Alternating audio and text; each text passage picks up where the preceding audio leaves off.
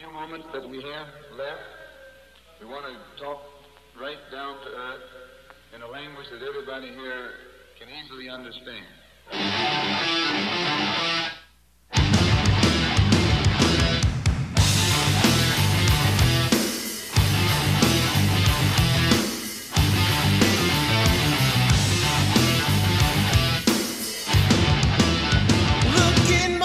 This is Spotlight, the official podcast of Grapple. I'm Benno. I'm Joe. And I'm JP. And good news, lads. We are just talking about it off uh, amazing breakthrough this week. The Gazza and Tirana documentary. It's been found. So when did this happen?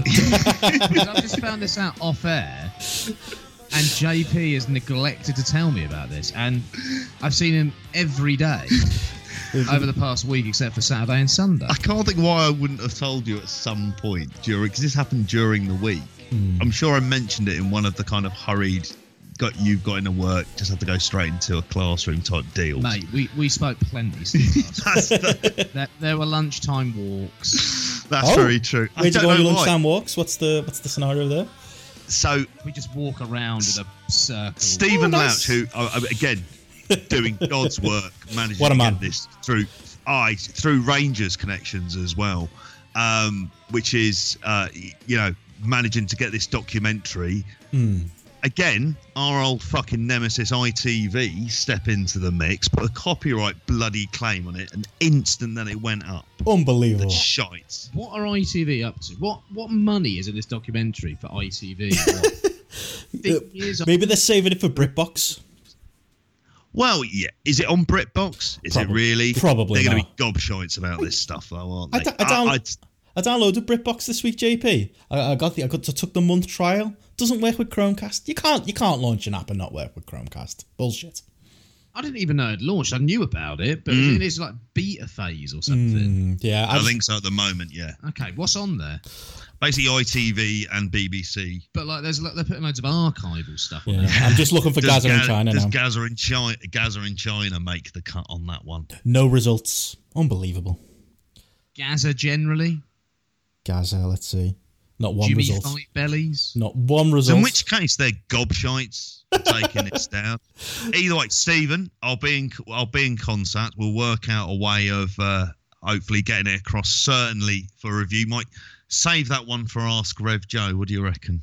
As a review. For Oh, that it's a, it's a Christmas look at the special that one if uh, if I ever heard it a, a, a review of Gazza in China. I think we've got to watch that.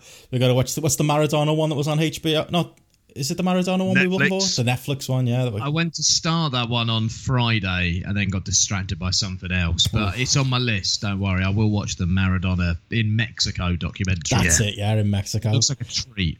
yeah, they, they, they've taken him to the home of the Sinaloa cartel, so I can't imagine anything going potentially wrong during that. Good mates with Fidel Castro, wasn't he, Maradona? Yeah, Was he? yeah. This he was. He's Yeah, a connected man, and the Camorra as well. You Yeah, know, he, makes he sense, loves you a mob. He loves a communist uh, dictator as well. He gets all right. away with it, doesn't he?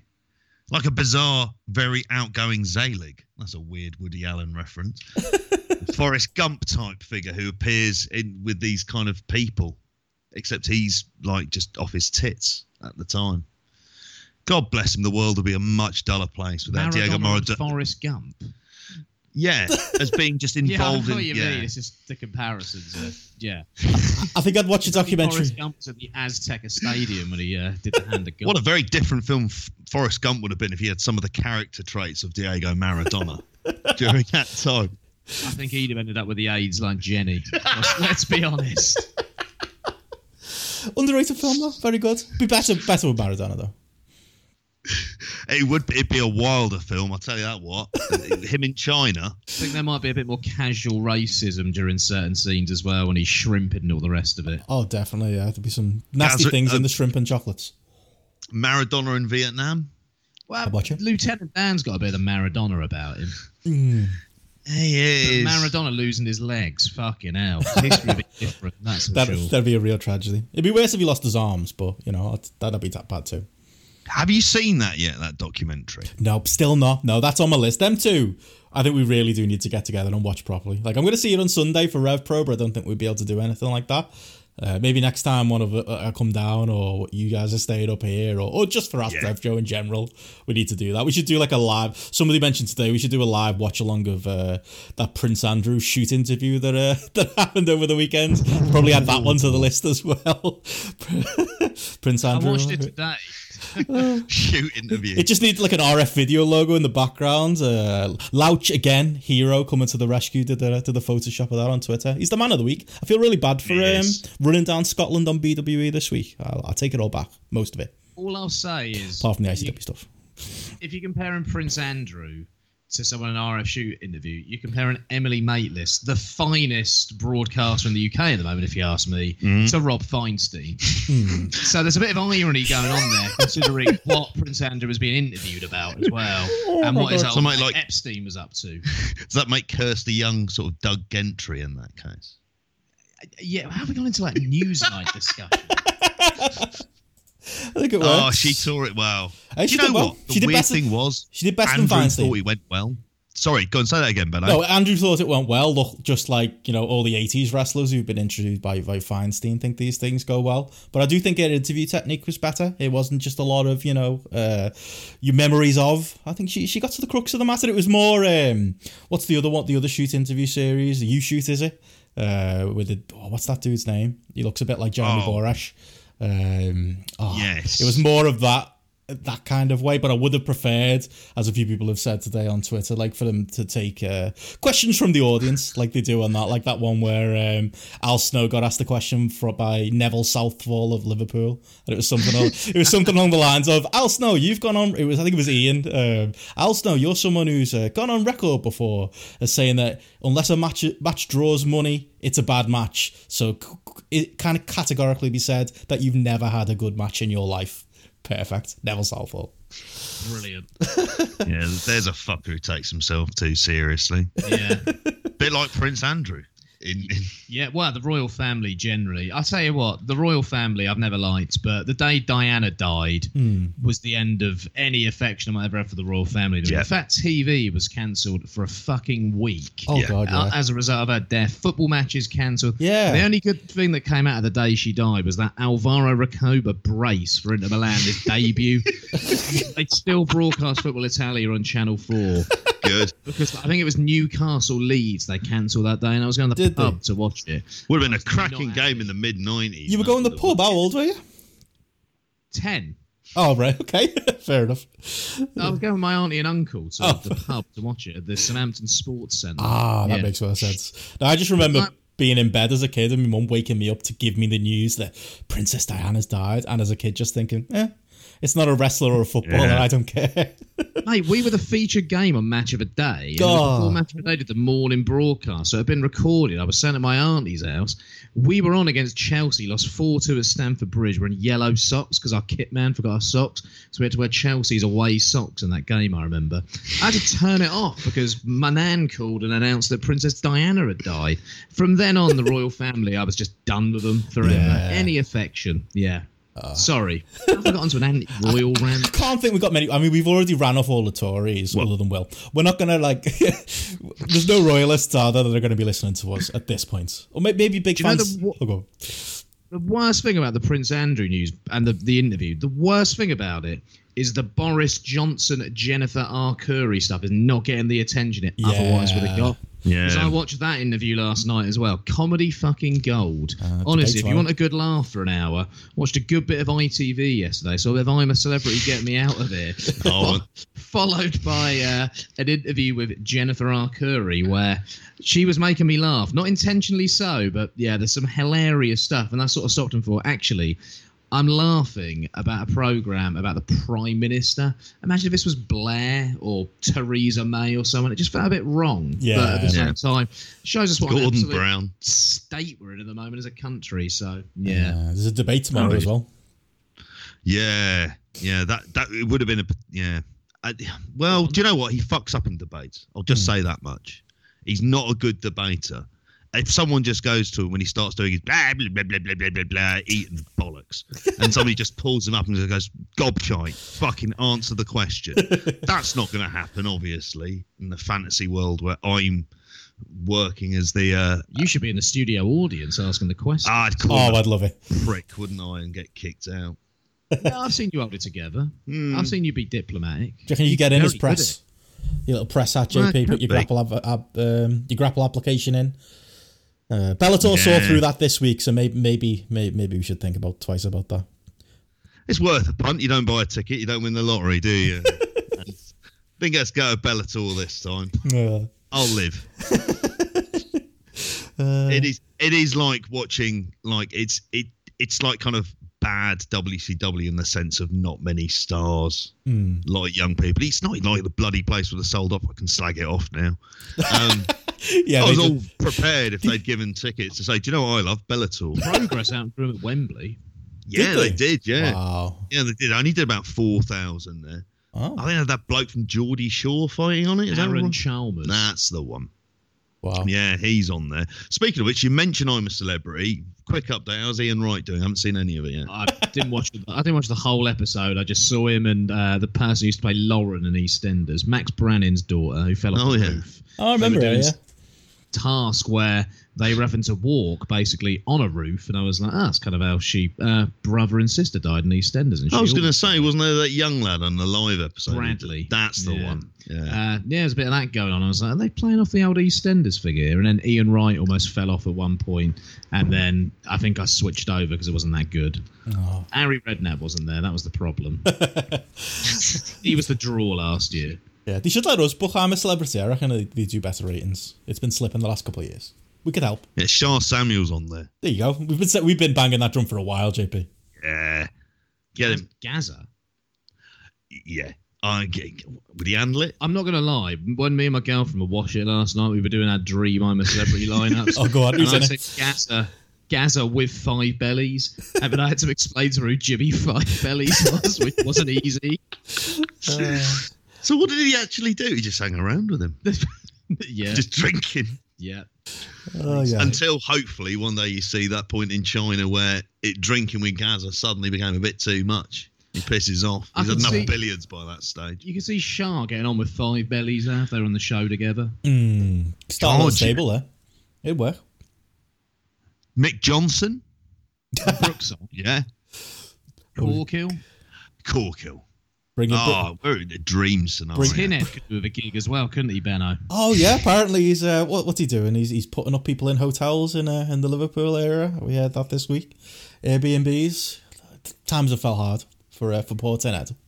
Used to be a big star. Is it is it in his house or is he owning this house? on No, the no, side? no. He um so person well, you know who the person is. Yeah. Um so She's not listening to this. She's not. We're taking a weird state of affairs. I a friend of mine, um, a mate went to Liverpool and went to her Airbnb and Tin Tinhead turned up and it was a property that he owned and he had two Bluetooth headsets on at the time apparently. And of course he did. so apparently he's in the Airbnb game these days. Oh, he's doing all right for himself then if he's owning properties. No, I, I assume so. it's an That's old school way of thinking, but The acting's dried up. yeah, he's moved past it now. Property development. That's where the big bucks are. Yeah. Well, Perhaps he went to Robbie Fowler's School of Property Development. Mm. Oh, cashed was he offering loads of courses on those? Yes. I've seen posters. For Is that a real thing? Even in London. Yeah, I've seen posters in London. Oh my god. Doesn't he own most of Altrincham or something daft like that? At one point, See? they used to sing at Man City, "We all live in a Robbie Fowler house." I used, I always like Robbie Fowler, like as far as like a Liverpool player goes. Like I always like had a little soft spot for him that time when he um when all those cocaine rumors were out and he uh, he Oh, scored a goal and he went he went onto the touchline and did a little did the little sniff. He got a lot of a lot of grief from the tabloid papers, but I remember as a kid thinking, kind of respect that top heel work kind of stuff. Uh, you Yeah. know, wrestling heels could learn from. Um, Uh, I, I didn't like the Graeme Le Saux stuff. No, yeah, that? yeah. When he made sort of gay slurs towards Graeme Le Saux, that wasn't that wasn't great. when he turned time. face with the Dockers T-shirt, he did well well with that. That was all true. right. Yeah. Yeah, yeah. A man of many sides, grey area. You know, it's not all black and white. Poor Robbie Fowler. Did you? Uh, speaking of TV, did you see uh, South Park this week with uh, with Macho Man Randy Savage on it? That I pissed myself. That it felt very. Uh, are you a fan of South Park, Joe? I can't tell if you're like if that'd be something that'd be right up your street or you just hate it. Um, I watched it years ago when it was on Channel Four. My son's just watched an episode of this. Yeah, but there's like 20 seasons, and occasionally. I've watched episodes. People have told me to watch them, and I've enjoyed them, but I've never really followed it because I've never really had access to it. I've always had to download the episode. Oh, download, yeah, the episodes that I've ended up watching. um, so I've never followed it properly. Uh, there used to be that website southparkstudios.com which was like a, a like a free HD pirate site that even like I'm pretty sure like the two guys running it endorsed and were like yeah go watch our episodes there. We don't give a fuck. That's what I love about them because they do the episodes like week of and it's just they know they're never gonna get sacked so they'll just say what they want. And Yeah. yeah, this week was about um, transgender athletes in sport and uh, Macho Man Randy Savage entered the uh, the Olympics as a woman. Yeah that's uh, that's South Park for you I'll give that a watch. Yeah, Uh, I- I'll need to see this. It took me a while to explain to my girlfriend who Macho Man Randy Savage was. I was quite shocked. Uh, she didn't know. But he's been dead a while, to be fair. He drove into that tree Say he's the most ago. overrated wrestler of all time. Oh, no, Joe, come on. Yeah. Have we had this we've before? had this out before. We have, haven't we? a couple we? of years ago, I'm sure of it. Yeah, Not a I've fan of the never had a early, proper debate. late 80s, early 90s we run? won't either. Say it again, Benno. Not a fan of the, the late 80s, early 90s run. I get it for when he was in WCW later on and stuff. Oh, no, I like the DDP feud in WCW. That's Oh, great okay. feud. Yeah, but it was after Uh, it was after that when he, he barely couldn't walk and he had like Miss Madness and jo- Gorgeous George and stuff. I always think that kind of colours people's memories of. I thought he was great in his day. It's the in ring. I find the in the in ring too light. Oh no! I don't like his offense. I find it annoying. I hate the double axe handle. I Oh, hate Joe. the pace he delivers it at. Uh, there are just so much I just find annoying about him. Uh, yeah, just not for me. do, you- do you rate the Warrior matches? The uh, the st- I, I mean, I'm not as big on I the Steamboat matches most, but I, The I love his Warrior WrestleMania matches. Seven one. Yeah, I love that. That's one of my favorite matches ever. Warriors in two of them. The Hogan match as well. They're two of my favorite matches of all time. I, I get them. I get that they work for the crowd. I get that people into them. I get why people are emotionally invested in them. I think they're well laid out matches and all the rest of it. Um, but I can't say I, I really get anything out of them personally. Um, I'd much I'd take the Savage Flair match at WrestleMania eight if I was taking one of his WrestleMania matches. Um, Not the Savage Crush match at WrestleMania ten. That's terrible. How about his 80s I can't stuff, remember territory it, but stuff? it just no? sounds instantly fucking dreadful. Yeah, it's bad. Yeah. It's bad. But yeah, just it doesn't do anything for me as a wrestler at all. Oh, it's a shame. Not even like the 80s stuff, you know, the uh, Too light. AEW. Oh no. Oh. I, I can what I never get I, the Savage Steamboat match from WrestleMania three. I think is the most overrated match ever. Like I remember before I watched it in God, probably like 2005, something like that. Reading all this stuff about what a great match it was, an all-time classic, greatest match in WWE history. I watched it and thought there were much better matches going on in the NWA at this point in time, like multiple matches. Flair, Barry Windham, Flair, Sting. I think the first one was the same year. It was at '87. Hmm. I think there was much better stuff going on in the rival company at the same time, and had been better stuff in Japan, hmm. in some of the territories that I've seen from that era. I get what it did for sort of WWF in terms of style and stuff, but I, I don't really get what people still see as so great about it now. Personally, Yeah. not for me. I don't love that match. I mean, I love Savage from that era. I love watching like his old like Memphis promos Hmm. and stuff like that. JP, what's the counterpoint? Have you got anything before people shout down our is the- We're going to get it on Twitter, is- JP, not Joe. Well, that's true. Oh, yeah, we're the ones who get.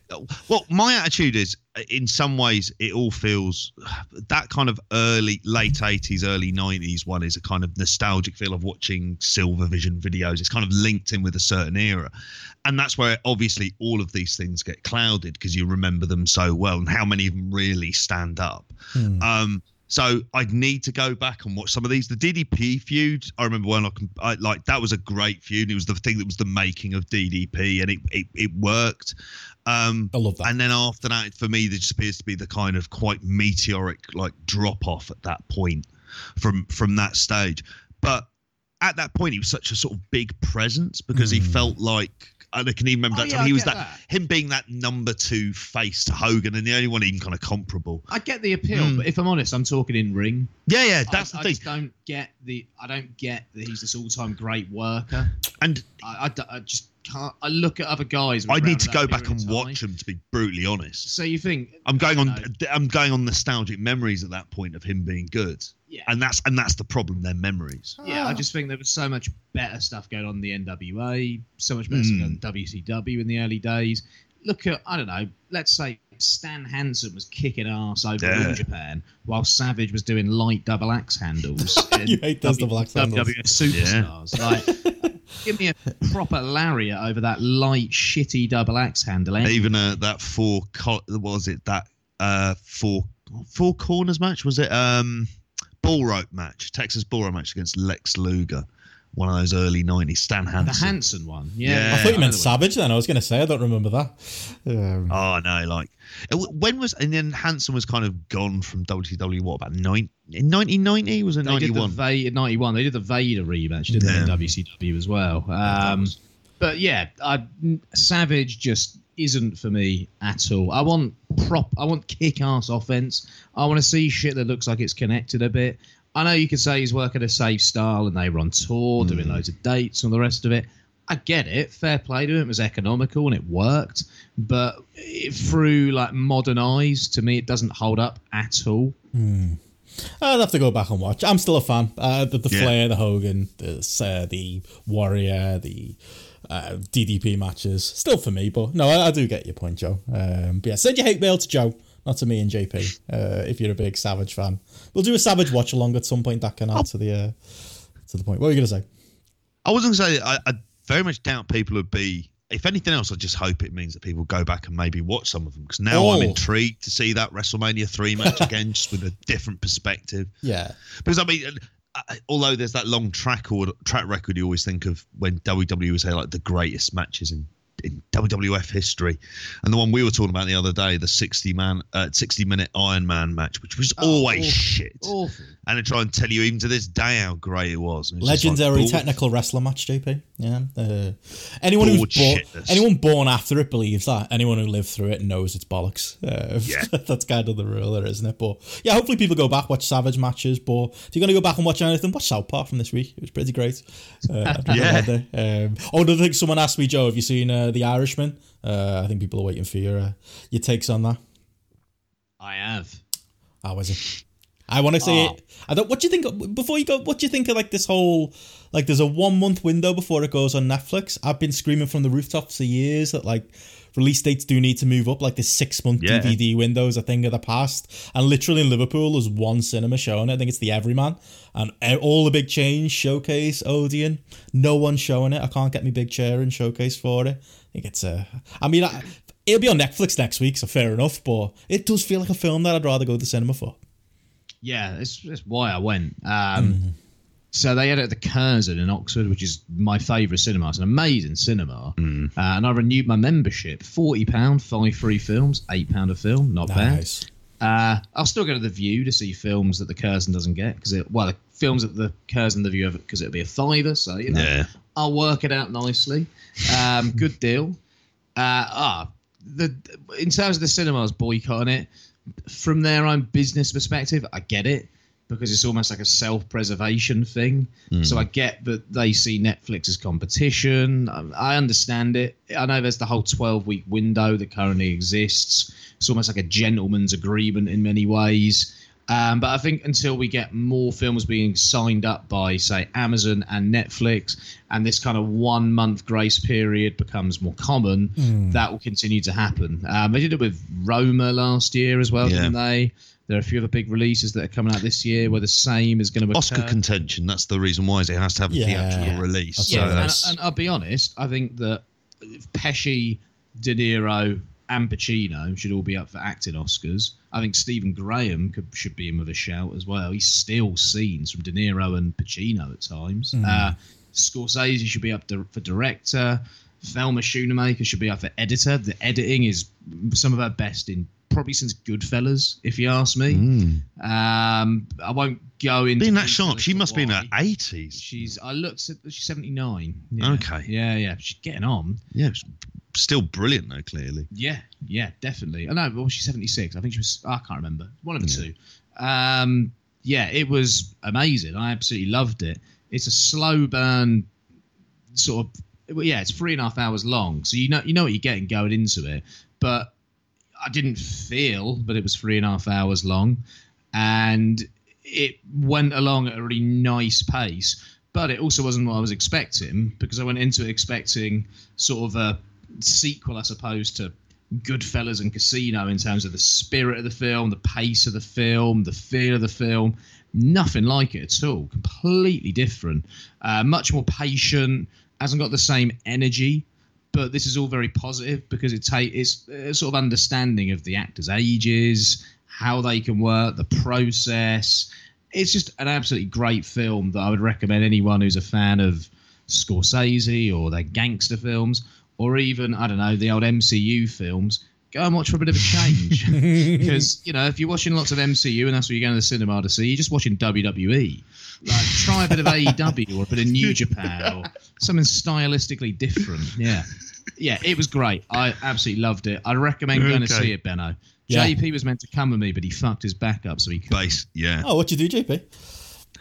Um, apparently, I coughed walking into work, and I was an absolute hell for two days. Today's the first day I've been feeling all right. It's what happens Joe had to older. drive me back on the on Friday to get me back, and I was just sort of doubled over. It was like a parody of myself. Um, but I was meant to go, and I and I didn't. Having So, deep heat rubbed in your I, back. in the I watched a very different film to you. I watched My Dad is a Heel Wrestler. Oh my God, starring did you? Hiroshi Tanahashi. I did. I watched it. It's a kids' film. It's a family film. It's all right. This is It's when he actually get, quite nicely understated at points. Tanner is just emoting the whole time, but not in no. He's not not over the top at all. It's just his charisma shining through, and you're like, oh, he's really good. And then the the kid's a bit annoying. I Mm. generally find child actors piss me off at the best of times. um, speaking like a true dad. Yeah, exactly. I've seen enough of those films to recognise shite when I'm watching it. like, it's terrible stuff. But um, like he was all right. There's a kind of uh, don't know if you want me to go through the plot. It's his his son discovers that he wants to know what his dad does. His dad never tells him. Um, it starts off with him as basically Tanner under this name. I think it's Takashi Yamura who won the Z1 climax before, and then Zero one climax. it was, they call it the Z1. Is what- yeah, that, that's what they end up. 'Cause end up Noah's calling is the it. N one, isn't Lion it? Pro Wrestling. Or is the Z for Tom Zenk, the Z Man? I'd like to think it's in tribute of the Z Man. Legend. Died last year. Z? Man on the pro. Um, that's what you'd hear on like. That's a WCW Saturday legend we can all agree about. Oh yeah. So anyway, this kid, like ten years later, he's he's not this big star that he was. He's wrestling as a heel. His son basically finds out that he's um he's a heel character and becomes kind of like doesn't like the fact that he's wrestling that, that he's a bad guy because he thinks his dad's really good and then various machinations happen and he enters into the z1 tournament through a couple of things and one of the things is it, like in terms from a Tanahashi perspective is Taguchi's in it. He's quite good as like his tag team partner, Hmm. who's annoyed at him because he's basically saying you're turn like you're you're turning face. So it's kind of kayfabe, but I don't, I don't want to ruin the entire film. But by the end, the kid understands that the his dad, when they jeer him, really they're cheering him because he's doing his job, and he kind of gets it. And there's a good like sequence of the the Z1 final where basically it's Tanahashi Okada in teleform, and I thought this might be the greatest professional wrestling match ever put on film for any serious length of time in a in a feature length film. I don't know, JP. And- I've and- seen No Holds Barred. Like, come on. Mate, it's much better than No Holds Barred. What Ready to that rumble? program we were linked to last week. Oh after the yeah, show? on BBC. I still haven't seen that. All Wrestlicious. I keep on meaning to see Oh. I that. started Rumble and saw Tom Chandler from The Bill doing what looked like a sort of Hunter Hearst Helmsley gimmick. And Yeah, like, yeah, I need remember watch that. That's the only thing I remember. That gimmick and like, yeah, the, the couple that ran the company. I think I remember it being on on like Saturdays. On, was it BBC or ITV? One of the two. I wonder if that's- BBC, Is that on mm. BritBox? I'm gonna look actually. Probably not. It was on Daily Motion, mate. Oh, I yeah, we got the link, I didn't found it after the episode last week. Oh well, I- I'll have to. Uh, Lesley out, watch it. Joseph's in there, isn't she? Sorry, Your Glenn. uncle watched it then. He would have done. My uncle Keith Benno. He Oh. really. He's always had the hots for for um, what's her name? Lesley Joseph from Birds of a Feather. He's a disgrace of a human being, and I'll leave it at that in many other ways. JP, I don't know where you get it from. Oh no, Nah, not this stuff, mate. I'll I'll, t- I'll tell you off air the kind of stuff he's been sending me. Put it this way: politically, we're not on the same perspective. He just wants his country back. He's the stuff he shares goes beyond that now as well. Oh, he's no. tried to tell me about multiculturalism. He's from Northallerton. Is I'm he? from London. Is he your mum's side? Like- I assume, not the Irish side. Oh yeah, yeah, mum's side. Uh, Yeah. On, honest, yeah. Anyway, enough about my uncle Keith.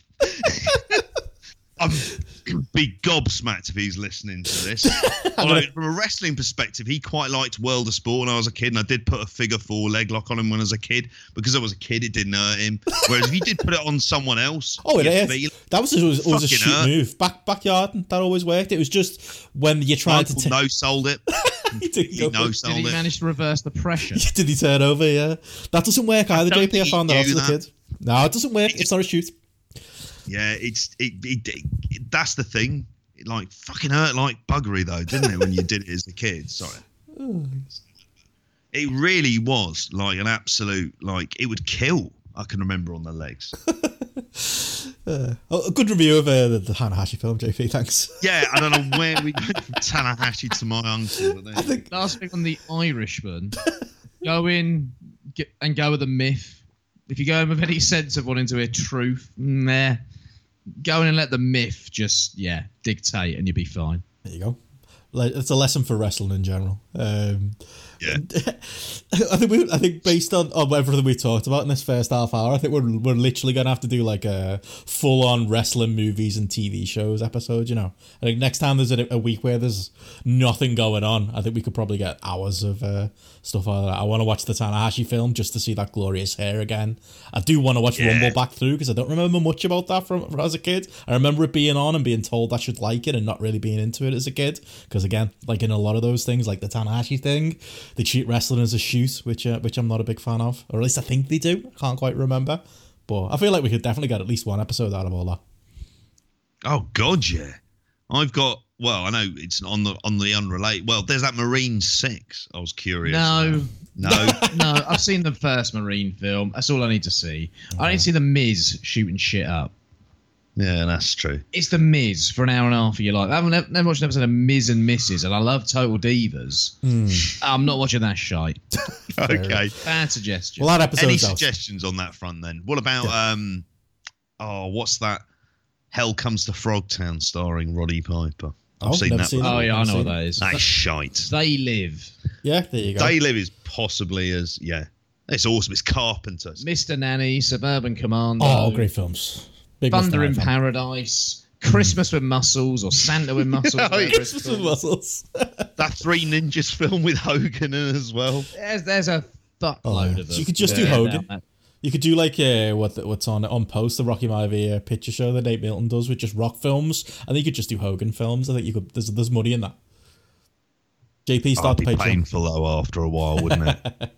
Yeah. well, in would. fairness, this has been a slow week in terms of actual shows going on. Oh so. yeah. Oh, we're 33 Ghostbusters minutes in. We haven't reviewed Santa it. film as well, isn't there? Do you remember that one? Yeah, it's a horror film, Oh. isn't it? Santa's Sleigh. Watched that last year. Yeah. Terrible. Yeah. Really bad. Not even like enjoyable. Ironically, bad film. Don't do it. Don't make my mistake, everyone. Is it that bad? Oh, it's awful. It's just, yeah, I, I'm a big connoisseur of the Christmas horror, as, as people probably find out over the next month as I start watching them again this Christmas season. Yeah, that's one of the worst ones, unfortunately. Bill's Bill's charisma didn't come through. He was uh, not the role for him, I'm afraid, as much as it sounds like it'd work. I'll take uh, I'll take Santa with muscles any day over that. Wasn't it in Universal? Was it Universal Soldier Two? Yeah, we were talking Yeah. about the. I can't believe we didn't bring this up. We were talking about the Universal Soldier films. Underrated one, that one. I like that one. Big, quite a Joe few was big trying to stars sell in me there. on the, the the remake of it. Rich. Mm. No, that's right. the, Sorry. the sequels. The, Yeah. Honestly, good. That first sequel that was made in like 2010 or something, Hmm. really good. I'm up for watching it, base. It's a Van Damme That's, film. you've, you've added a lot to your watch list tonight, haven't you? I really Yeah. have. Too Yeah. much. I'm not going to get around to watching any of this. Save it all for the Let movie alone fucking episode. wrestling. Save it all for the movie episode, JP. We'll do that. We'll do an old wrestling game episode. I went to like some some bar this weekend, like one of those retro gaming bars. They had WrestleFest Oh, set yeah. up. They had WF Raw on the SNES set up. Uh, much better. I played Super WrestleMania as well. The the Raw game. I don't know if you remember that from the mid '90s with Diesel and Brett and that. A lot better. Flows a lot better. Uh, we could do a, a wrestling game episode as well. I reckon. Get uh, plenty of life out of that. It can't be any. It certainly couldn't be any worse than 2K20. Oh my god. And yeah. the shit is that still a shit show at the moment? Have It they is, managed yeah. to fix the glitches? No, I think I think I think that's still a work in progress. Um, yeah, the quicker uh, AEW come out and uh, allegedly Kenny, you know, for all his faults, I'll stop. I'll, you know what? I will if if they manage to put a deal together to bring back the old No Mercy engine like Kenny has promised, I- I'll go six months without slagging off Kenny Omega. I'll let Joe do it, but I will genuinely leave Kenny Omega for a while if he manages to get leave him alone for a while if he manages to get that deal done because that's the dream. None of this two K nonsense. You'd want him to do what some of like the what WCW versus the World did back in the day, and just basically have an entirely hooky lineup. But just by none of the names. AKA you could man and play stuff as like that. Kenta Kobashi Yeah. versus Sabu for shits and giggles. Taka Michinoku and Funaki in one slot. Yeah, you need to uh, need to do that. Bring that back. Get all kinds of get all his mates on there so we can uh, beat up all his old uh, New Japan mates who allegedly stopped him from getting into the country. You could uh, you could do all kinds with that.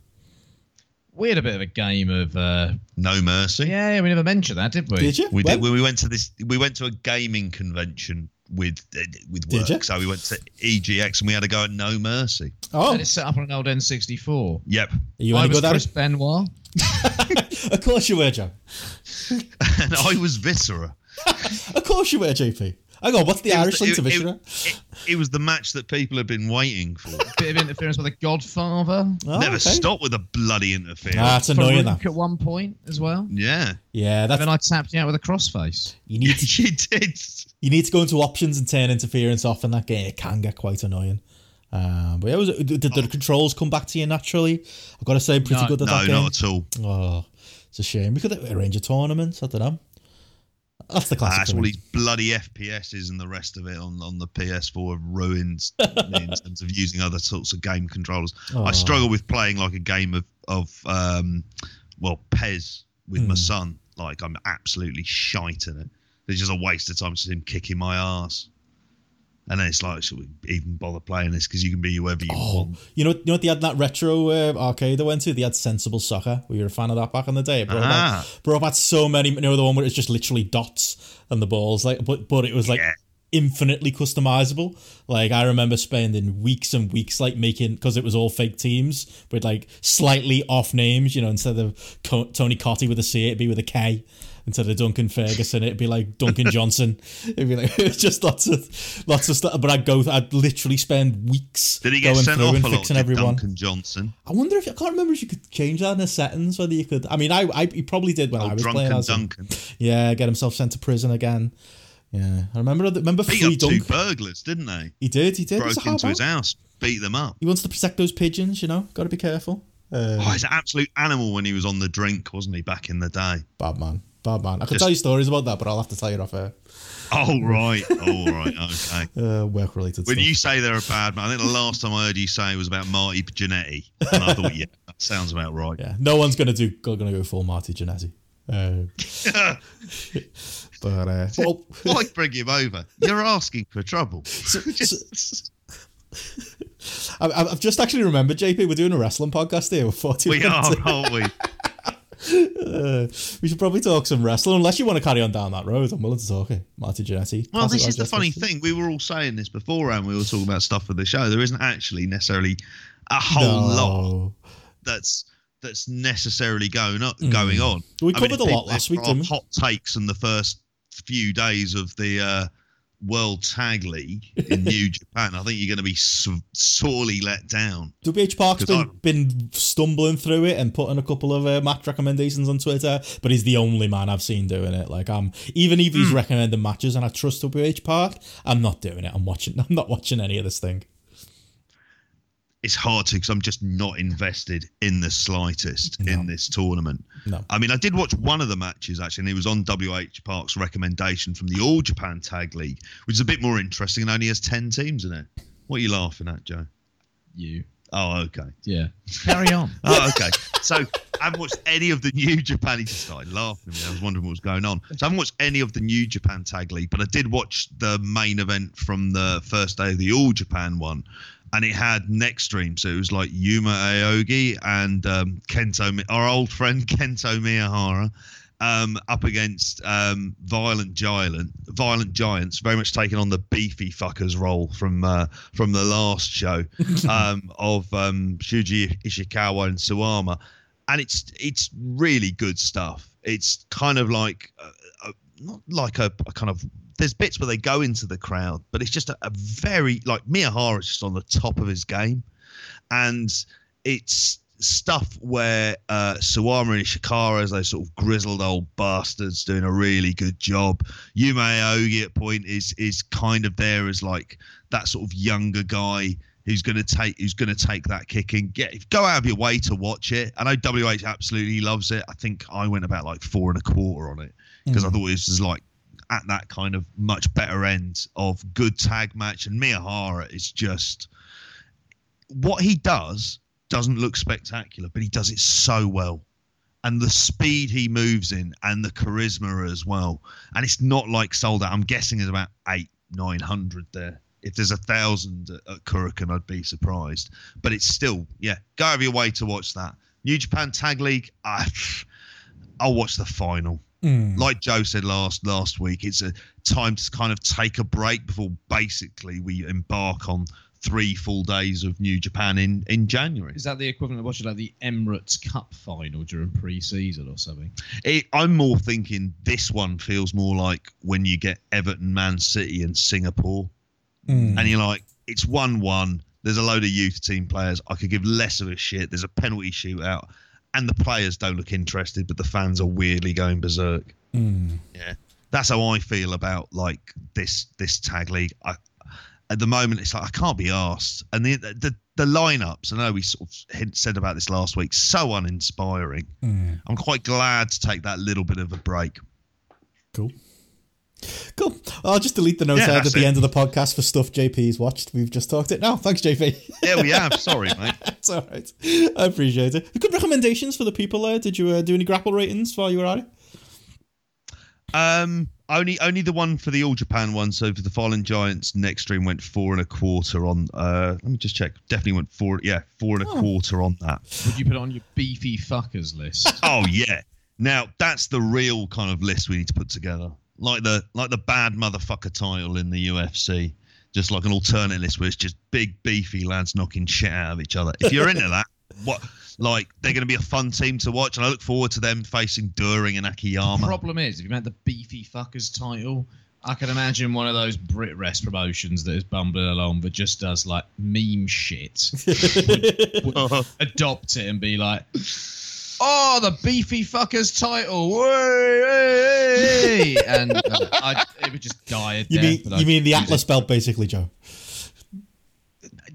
Yeah, but I mean, like, it would just become a comedy thing, and Yeah. I don't know, uh, Tuesday night graps or something. I reckon, um, you know, which is fine if you're into that, but not for me. Not for me. Oh, So I'd like to see the beefy fuckers title between proper beefy fuckers being beefy, Yeah. uh, not blokes just having a laugh on a Tuesday Oh, yeah. night up in Manchester. Santos would be the champion, you know it. Um, Ah, fuck that. but I mean, Sold out in two minutes tonight. yeah, they did. Yeah, but again, like you know, I put this on Twitter the other day. Like people all Brit got. Is doing right, isn't it? Yeah, it's sound. Yeah, because they sold 200 tickets, Joe. So it's Oh, okay. You know. Hot C. honestly, I, I I literally searched because somebody made a point about. Uh, I can't remember it was now, but I basically stole a tweet about how uh, Brit Rez is uh, is dead. Didn't really mean Bit Rez is dead. It just kind of meant like you know you know the top level. You know these great matches. The people like the way I put it was you know worldwide people would be you know not just the three miles around the venue like worldwide people sought out and we had like the top wrestlers and feuds and matches in the in the world and like the amount of people who would like counter that because that's basically what we always meant by saying Brit Rez is dead. But people literally, when you search the words Brit Res is dead, there's at least twenty tweets from people going, "How can Brit Res be dead when Schadenfreude sold two lots of tickets of two hundred over two nights?" I mean, okay, yeah, Brooks and his mates are a, are a big seller, and it's genuinely impressive what they've done, and they've you know tied into another story, wiped the IPW UK stink off, and they're doing better than ever with those Tuesday nights. As much as you know, it might not be for us, Joe, especially yourself. It's impressive, but it doesn't mean things are fine. It just means that you know No. Chris Brooks's mates and you know the people who like buying Schadenfreude merchandise, you know that that that crew, yous are all kind of you know supporting this this this Tuesday night thing, and you know you're all part of like this this little mini scene, and that's really cool. But I'm not sure it really really counters the point that you know Brit Res as a scene the world was watching, especially considering Schadenfreude that doesn't even go on VOD, uh, is dead. I don't think it's really a good counterpoint. my mate's band when I was 18 would do a gig at the Joiners, great venue in Southampton, and they'd sell it out. They'd go down the road to Pompey, no one would be there. Yeah. I'm not saying that's the same here, but it's they weren't hot. They were hot amongst a very select group of mm. loyal people mm. in Southampton. It's not a mm. representation of anything being hot at all. I get why it works. Yeah, it's good. Those It's a people. great thing. I, I get it. I get it. Yeah. It's, it's it will never be for me. Hmm. I want emotion from wrestling. I want stories that I engage with. I don't want blow up dolls and blow up crocodiles and blow up sharks. It's just it's. Oh, I, I want to invest. I don't want to. Yeah. I don't want to invest in someone where I'm like, hey, that was a great bit with that blow up doll tonight, mate. Well done. Here's twenty pound for a t-shirt. Thanks for the chat. I feel really good because I spoke to a wrestler. I, I, I want to never speak to that wrestler, but be completely involved in that big story in that hot venue Yeah. where people are going mad and want that person to win and they see a great match. That's to me, that's wrestling. I get that wrestling it can be many, many different Yeah. things. it's got its place. But I'm past hearing that there's still a great scene in the UK. What there is is there's a scene, and I get that for people it still works and they still get something out of it, and I completely understand that. And occasionally, I'm you know I might pop along to not a Schadenfreude show, but I'll pop along to someone at some point. I'm sure, and uh, it's fine, but there's no buzz on it, and it's the buzz that isn't on it that means that it's dead. It's not that it's dead in terms of attendance, but it's dead in terms of the buzz, in terms of the international mm. buzz, in terms of people being intrigued by what is going on over here. Mm. That's that's where we're coming from when we say it's dead. Yeah. It, it's it's your mate it's your mates from America, your mates from Canada, your your mates who don't again live down the road from the venue, who are Yeah. watching you know these shows in their thousands and are talking about these wrestlers and stuff on a worldwide you know level. You know, I I, I love like uh you know the Young Guns for example, who we saw at Future Shock, great young wrestlers they're not even in the conversation when it comes to best wrestlers in the world. I'm not having it. Like they're great, but they're great at that level. There's Brit Res is good to a th- those kind of level shows are good to a certain point. The Schadenfreude shows to that audience, they're doing it perfectly, and long may it continue for them. You know, I've been to I went to the one Tuesday night grap show when it was IPW UK. Uh, I don't think we ever even talked about it much on, on this show, and I had a fun time. I know Gareth goes to all those shows. I know the Ogdens go to those shows, and uh, and lead the atmosphere a lot of the time, as they as they normally will. But that's again, like you say, that's a that's a certain niche, isn't it? Um, that's like that's filling a, a certain role. Sorry, JP. I was going to say one of the the kind of more worrying aspects about where British wrestling is is that the way that I look at the kind of um Sharden Grap stuff is that it's fun. It's kind of like DDT-esque, which is obviously Yeah. part of the inspiration behind it. However, I would never watch DDT ever. but what's what's really scary is that that kind of promotion should be existing where there's a plethora of other promotions doing lots and lots of other things around it and it fulfills its niche by which where it's the promotion that's getting kind of a bit of a buzz at a quiet time for all promotions i find that more worrying and more of an indictment especially when we're talking about next this weekend coming we've got a rev pro show and we've got a progress show. And that this is kind of stuff that you know these are the things that are getting that are getting the the sellouts and that bit of kind of buzz. And i obviously recognize that that what they do is a niche and what they're doing is the right way of doing it like you guys have said as well. I think it's just more scary that that's the thing that's getting like buzz at the moment whereas all of the other promotions when you talk about like kind of a landscape that just feels i don't know maybe maybe it's just us and we're just completely cynical about it but the buzz is definitely not there. And we hear it as well about like kind of event shows where people have said yeah this might be the last one of these that i do. Yeah, I get it because I think one of the things is the last few years have been great, Mm. and a lot of people have, you know, ended up sort of revolving like their weekends, like their social life Mm-hmm. around it. It's become really easy to do that, and I think that's great. Yeah. it's happened, I and there's a bit of scene that's been able to facilitate. For heavily that. cost effective in austerity Britain as well, I might add. Yeah. Oh, absolutely. 12 quid for a show. Yes, please. Absolutely fine. Yeah, it's been great. Um, and uh, we've had a great few years going to shows and all the rest of it. But I think with a lot of people, it's like a bit of an identity thing as well. And for me, it has never been an identity thing. Um, and I think that sort of realizing that that boom's over and admitting that it's over, it's kind of like saying that there's not, like, I don't know, your social life maybe isn't as, I I don't know if this is the right thing No, to I say. get what you're saying, yeah. Isn't as much fun or isn't as hmm. kind of high profile or as hmm. engaging as it necessarily once hmm. was. So I think it's almost like the hangover from the fact that the buzz is kind of off it. And I think what is good is the scene is definitely healthier. Oh, God, It's yeah. not hot, but it's healthier.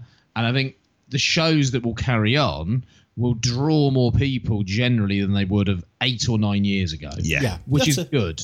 Which is good, and there's more of a plethora of talent as a result as well, and hopefully lessons can be learned from this buzz period, and we don't react in the same way we did after World of Sport went away from television, where it took what 30 years, close to it, Yeah. 25 years, hmm. for the scene to get good in or notable in any way again on a kind of global scale. Yeah. Yeah, that's it. You want like those mid-level promotions that, like you know, the Ogdens are doing four podcasts a weekend still about. You know, your titles, your future shocks, who I believe had a killer show this weekend. You know, as far as a again a live show for the level it is.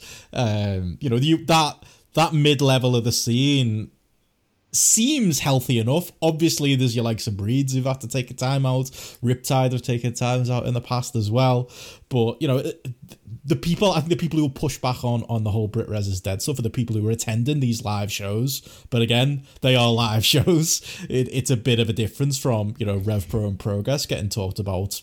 You know, for a silly example, in the Observer, or you know, getting reviewed by say the Voices of Wrestling podcast, just being you know, of note on the worldwide stage, which they aren't anymore. Um, It's like Jamesy put it perfectly. Like Jamesy put a, a poll out. He was like, and he was, I, I saw he was asking genuinely. He was like, "What are people? People's do people actually have any UK Match of the Year candidates for this year?" And I was reading the replies, and like some of it's just like some of them. You know, I was like, okay, someone said. Tyler Bate and Walter. I didn't love that match from NXT UK, but I can I can see it in the conversation. But It's a then people- WWE match though. yeah, exactly. And then people are kind of people are forcing in like these three point five star progress matches with Ilya Dragunov in, and you know random Rev Pro matches even. Uh, you know, I love Pac and Michael Oku. I love Pac and Cara Noir. But like, I'm never gonna. Uh, that is not on the same radar for me as the high level New Japan stuff from this year. Even though New Japan had, uh, didn't have the best year themselves, or even you know closer to home, and you can count it as part of BritRes if you want. The the high level OTT stuff this year. There is uh those. I think it's four matches in the in the Devlin and Starr stuff this year. They're gonna. You know, a couple of them are going to be in my top 10 for the end of the year. We're probably going to do a podcast about that at some point the, mm. the even the top of the top level Britres stuff isn't even in the same conversation. It's not in the conversation with the elite level stuff that's been happening worldwide this year. Even if that, that elite level stuff has maybe took a bit of a dip this year, and I just again I think yeah I think it comes from a good place, and I think people are just so invested in the UK scene that they're gonna tell you that a you know a random Everything's all right. Brit Res matches, you know, a match that took place in Future Shock last weekend should be on, you know, on the list with those types of matches. But being realistic, it doesn't. And I think Jamesy made a good point. I don't think there is a comp. I don't think we're even going to mention Brit Res if we, you know, we come to put our, our top 10 matches of the year together this year, unless you guys have got some wild card match that I'm not thinking of. I'm just looking at my match of the year list actually. And do you know want to know outside of OTT and mm-hmm. that Walter Tyler Bate match, which I class as a WWE match, do you want to know where the highest highest ranking match ranks in my list? Go on. Number 39, Fucking hell. uh, Zack and Minoru Suzuki against Aussie Open at Global Wars. Yeah, the, ta- the which was a great tag. Yeah, yeah. I've rewatched it since, and it is really good. Was that this But year? I 39 remember. Yeah, it was May this year. yeah God, the yeah. title change. Yeah. Oh yeah, okay, yeah, yeah, yeah. Well, you you were alive at that one, weren't you? Was that the one in like Yeah. the weird um, social club kind of venue, or was that your? No, call? no, it was at, it was at York Hall. Oh right, okay. So I've got no recollection of it. I'm curious what you're thinking of, though, where your mind wandered off to in a Freudian sense. I'm thinking of actually. They were talking on the Andes podcast last week where they had to do a show in like a random like leisure centre, one of the big shows. It was supposed to be York Hall. That was Ishii against uh, Suzuki. Oh, that's that that, was that's that was. October last year in Brixton. In Brixton, oh, okay, I'm getting them two mixed up. Right, okay, yeah. Yeah, but yeah, I mean that's not even entering my mind. There's no Rev Pro match this year that's entering my brain for that for for for match of the year. You know, maybe if Ospreay and Pac had a finish, it might be in there. But I think if Ah. I, yeah, I put my I put my top like my my matches from Grapple down, and there's just literally nothing. There's nothing that's even coming close. Do you want to know the next one after that? Go on. So down at number sixty-one. Uh, if I exclude WXW, where I've got a match in between, so Germany, Hmm. 61, Pac versus Michael Oku. Which was Sixty-one. great. Yeah. But down at 61. Yeah, says it all, doesn't it? Mm, Yeah. yeah. Anything it really come- does. Anything and- at all and- come to mind for you, JP? Sorry? Anything come to mind for you at all? Like a, a match? that No, you- other than the ones that you've mentioned, and there were ones like I mean, don't get me wrong, I, I, I was at the Riptide match with Pac and Qu- Cara Noir, and I absolutely loved it and I love loved it for what That's it did. 71 on my list. Is that seventy? I mean, yeah, it was, uh, but you wouldn't have it in, in your in the top ten of the year. You're kind of going what the high end matches at that stage, and I can't. You, you, you'd have to have and not that's watched. somewhat of an indictment, isn't Yeah. it? I mean, the the like I, I would agree what Joe said and, so, and, and what yourself said about outside of the sort of OTT stuff. Really, for this year, I'm trying to think from anything from WXW who would be getting into this list off the top of my head. Hmm. I've got Very well Wal- Walter Lucky Kid. Which yeah, on Walter there. Phoenix as well, Walt- but that's Walt Germany again. Yeah. Walter Phoenix is on my list as well. Yeah. yeah. Yeah, so there, there are those, but we're talking Brit Rest.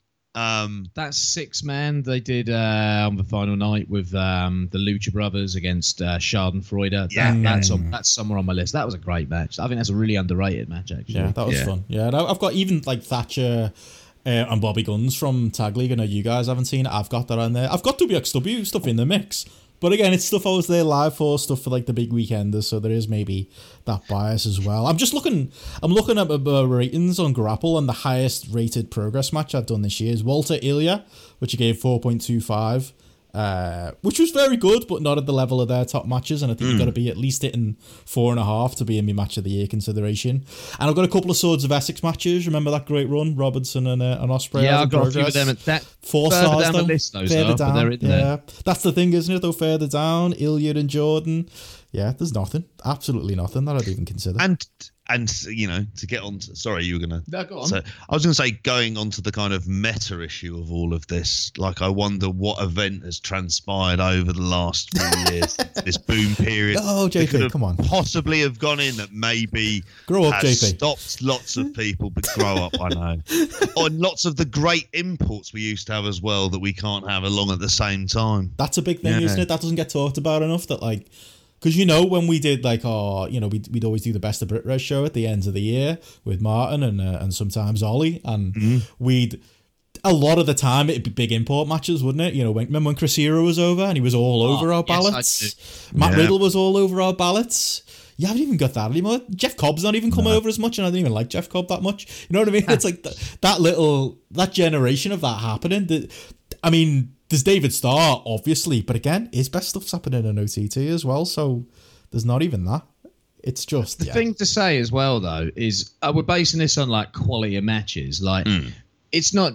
What I'll say is, yeah, match quality is a barometer. Yeah. But I'd also say, like, think about shows. Like, sometimes you get shows that got a lot of buzz. What shows outside of OTT really have got major buzz and have translated outside of this country this year as well? There's kind of nothing. Hmm. You, you get those progress chapters that would be really hot and people would be talking about, or these kind of landmark big shows. There's been none of that this year. Hmm. You know, progress downgraded to Ali Pally and John Briley put a humble brag tweet up about Yeah. Brit Rest being dead, even though they drew 2,000 less than they did the year hmm. before in a shit venue and put on a shit show. Yep. Uh, but hey, you've got to, you know, keep keep bragging humbly about things that aren't there to brag about. Go Briley.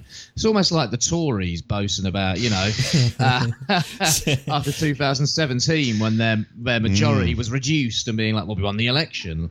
Yeah, fucking minority. And the WWE could be the DUP in that one, possibly. But anyway, um, yeah, it's there's just been nothing No. for me that's got any buzz. Like to go back to the match thing, my highest rated match is a Okada Minoru Suzuki. Oh, yeah, from yeah. Royal Quest, and that's Yeah. a New Japan match. Does that but, count? see, but even say like Rev Pro, right? I know the New Japan deal has got a lot of criticism. Where would Rev Pro be without that God. New Japan deal? Yeah. I think there's an argument that they might be dead without that New Japan deal at this point Mm. because they wouldn't be able to put on those major shows or those major draws on the card. So at the end of the day, I think that New Japan deal is a lot more kind of good than it is bad for Rev Pro. Kind of in the long term, and probably kept them open for a good while longer, if anything. Oh, I was, yeah, imagine without that, what would have happened with NXT? Yeah, It's a bleak situation when you think about it. I think Quildan probably would have sold up and probably would have taken the job of NXT UK if he didn't have the the New Japan deal. yeah. Wow. Yeah, that's a that, That's what he had.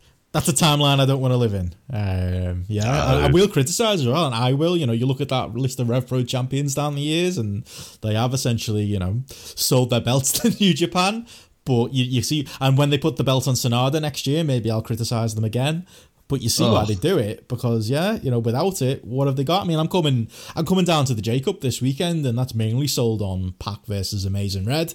So you can still do a blockbuster match without New Japan, but there's New Japan talent all over that show, and that's a maybe not the primary reason why I'm coming down, but it's certainly the secondary reason why I'm coming down. And whether that's mm. that's an indictment of Rev Pro, I suppose, in some ways, in you know reacting to the to NXT taking so much talent up, but also it's a reality. That's a that's a reason I'm coming. It's it's the New Japan guys. Well, these bastards have taken our wrestlers, but they've also taken our referees and our production guys as yeah, well. Yeah, yeah, yeah. Like, they're just the most transparent, like evil bastards going in this industry. Like, they're, they uh, honestly, anyone who thought, oh my God, WWE coming to the UK, NXT UK, oh, you're a fucking idiot. yeah. Seriously? Remember, Like, Joe? what- remember when we were in the has this ballroom? done to our scene? Oh, the guys have got better contracts. Yeah, fair play to them. them. Yeah, I get them. it from their point of view, yeah. but that doesn't mean we should like it. Yeah. We don't have to like what they like. I like the, Yeah. you know, it's pretty good that football players earn fuck loads of money and can live lavish lifestyles. Do I like it? No.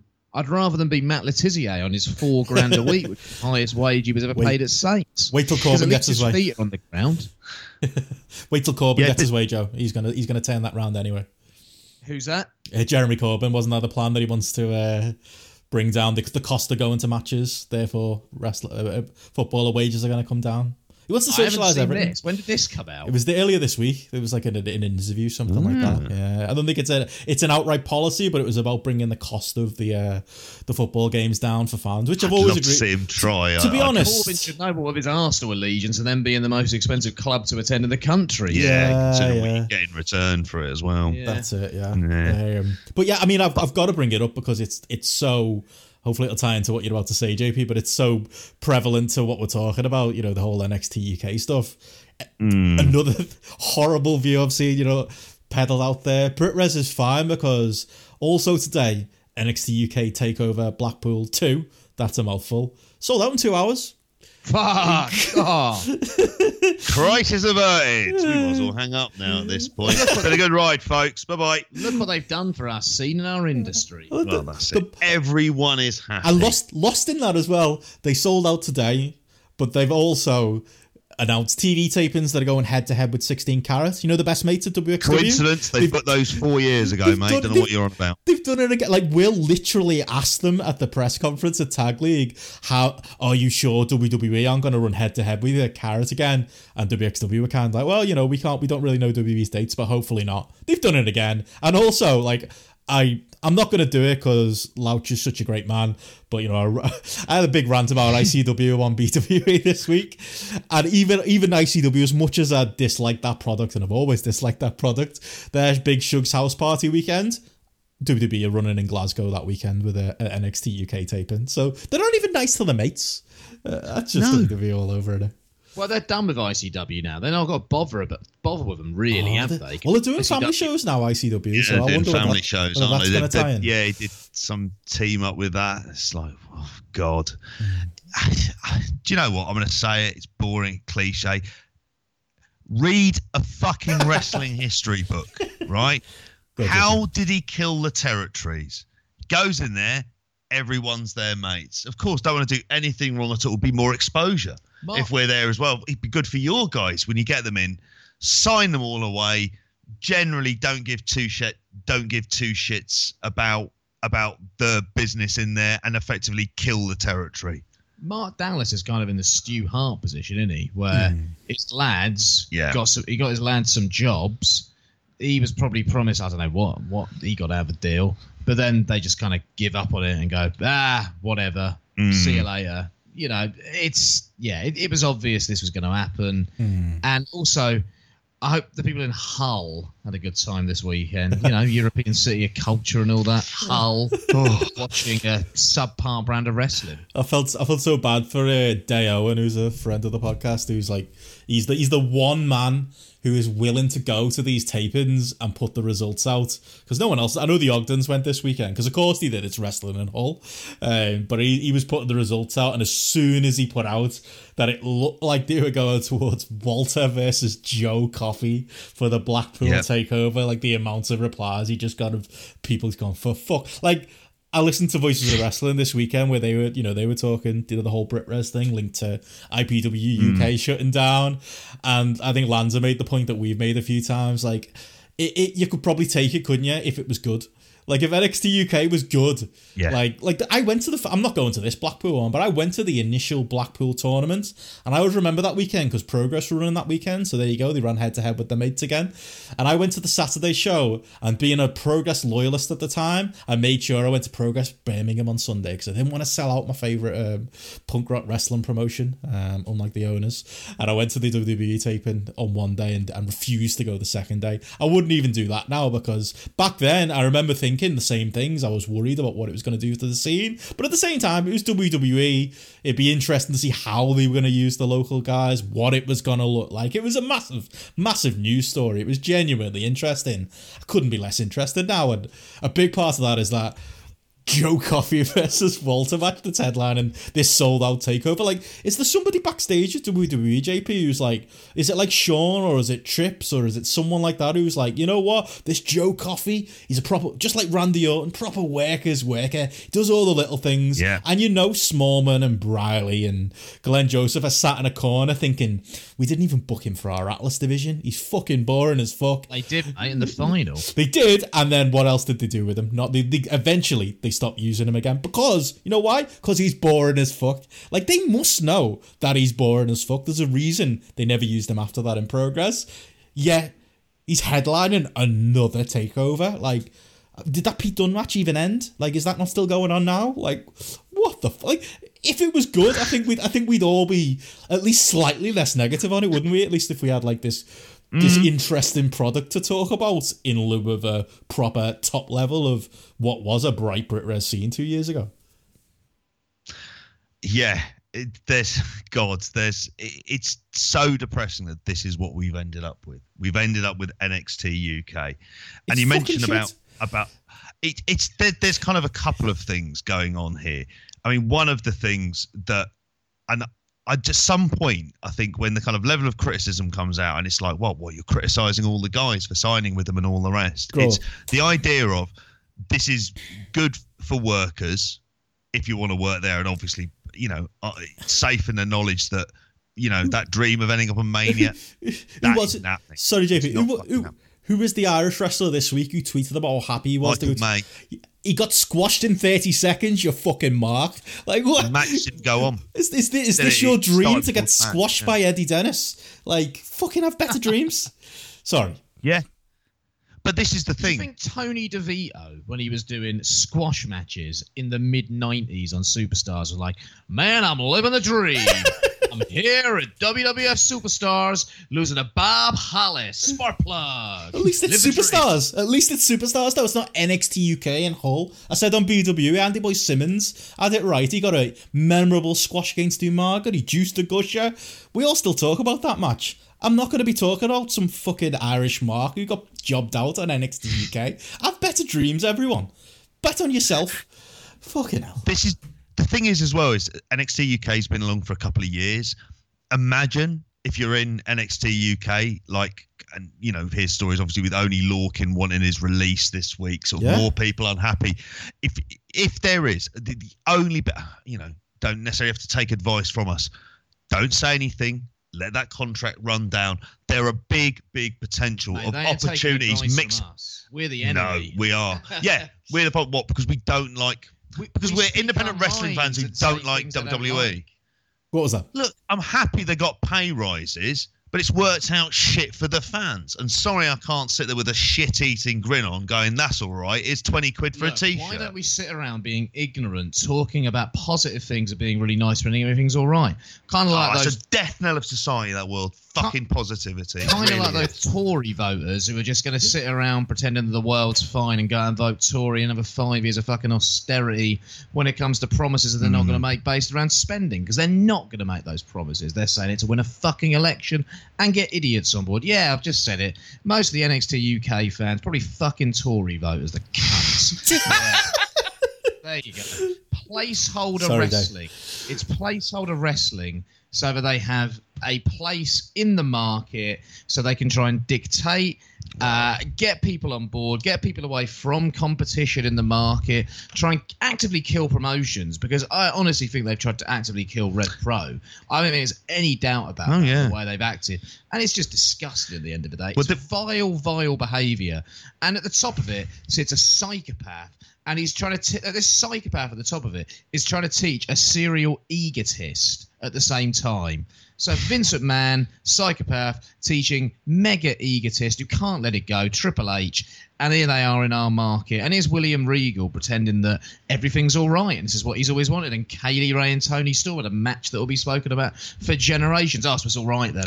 Well, we're having a wrestling version of austerity, hmm. aren't we? At the moment, this is what we had. We had Wrestling that kind of boom yeah. period, and then rather like the collapse of Fannie Mae and Freddie Mac, NXT U- UK turned up. Basically, you know, crash happens, and then they tell us, well, basically, you've been spoiled for far too long. You should be seeing these guys in a much bigger environment, and it's basically, you know, almost slapping us round the face, sort of telling us, no, these are the really good times. You remember, like 2019, that's the year for Brit Res.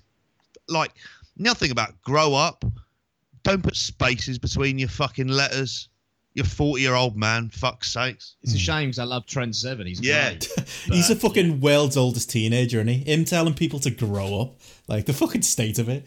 Like we, we've we have I'm gone bored of it. we've like, gone- see, if we want to see those wrestlers, you have to pay twice as much for what Yeah. it was. And yes, it is good for them, but that has to. The, it's the absolute non-recognition that this has not been good for We've- fans. we've- But we- also, the matches aren't any good. So, like, you No, go and yeah. see Trent Seven for double the price. Is he going to do what he does in Fight Club Pro No. in NXT UK? No. At Brings it back to the point, Benno race. If this was any good, yeah. then this might feel worthwhile. Who but it really about is. seeing a match between Trent Seven, Eddie Dennis, and Blackpool? Yeah. I'd rather go up, I don't know, Blackpool Tower and see Stephen Flood or his bird up there putting up the Empire State Building again because that was a laugh on Instagram. There you go. That's well. That's the thing. I, I don't even want it. It's killing my interest in these NXT UK. Like a match will get hyped. Like Yeah. Cass, Kassius Ohno versus Tyler Bates was apparently really good. Th- Like last week, I still don't care because it's it's in the NXT UK presentation, and I genuinely care less and less about these guys. Like I used to love Travis Banks. I couldn't care less about Travis Banks at this point. Who's You know, Travis Banks? Who is he? Yeah, exactly. Like, I was I'm- thinking about this. There was what? What was it? The end of 2016 was he? Our, our, I was saying certainly he was like the best wrestler Yeah. of the year. Oh, yeah. Two years ago, me and you did that interview with him. Yeah. and it was a really I thought it was a really good interview we did at the Mm. time. He was hot. He had a lot of buzz on him. He told us his dream match was Okada or Tanahashi. That soon went by the wayside when he chose the NXT UK contract. Because I think if he stuck with Rev Pro, he would have got New Japan. Mm. It looked like it was heading that I way. see why they signed it. It's just the point of is there automatic rolling extensions on these, or is there going to be a point? And this is the real interest. If some of them come up, with these, I can't. Who's got an opportunity outside of Pete Dunne? Okay, who's now on hmm. NXT main roster. Tyler Bate, the king of everything's fine. Yeah. Trent Seven to an extent. Yeah. Walter seems to just, you know, get the best deal out of this oh, possible. Oh, yeah, he was on Raw last week. Not give a fuck. Yeah. but anyone Yeah. else, have they got a good deal out of this? Have they got an opportunity out of this?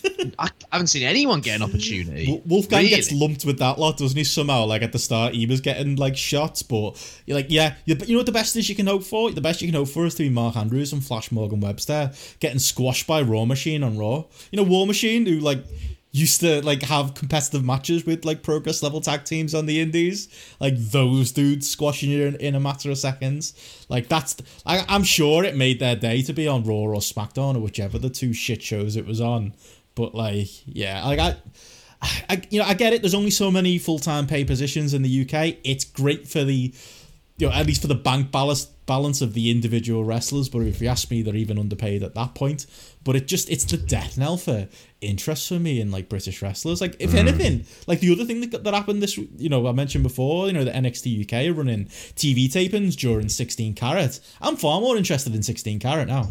Like I don't want, like I, I, I mean, it's shitty because Like a more and it- interesting lineup where you have some control over the finishes. There's Yeah. a novelty. leave those leave you know i love walter and ilya and it will be a blow them not being there that weekend but the idea of wxw having to go to the well and bring in genuine indie talent and bring more of that side of things that makes me far interested in making the trip in march because i just don't care about these nxt uk wrestlers anymore i don't want to see them anymore um Might get Ridge Holland though. You never know. Why would we want to work with our European friends? We could be an insular sovereign nation, Yeah, there's. you could do that Yeah. making our own laws and rules and booking our own matches and not having to revolve them around, you know, our European neighbours. 16 carat of WXW might try and dictate the terms of the agreement at the NXT UK tapings that weekend because it's always fucking Europe dictating the terms of the agreement, isn't it? Yeah. Sorry. I mean, I should probably link in before we move on of um, link to the Brit Res is dead thing, and I don't agree it's got really anything to do with it. I just think they were badly run.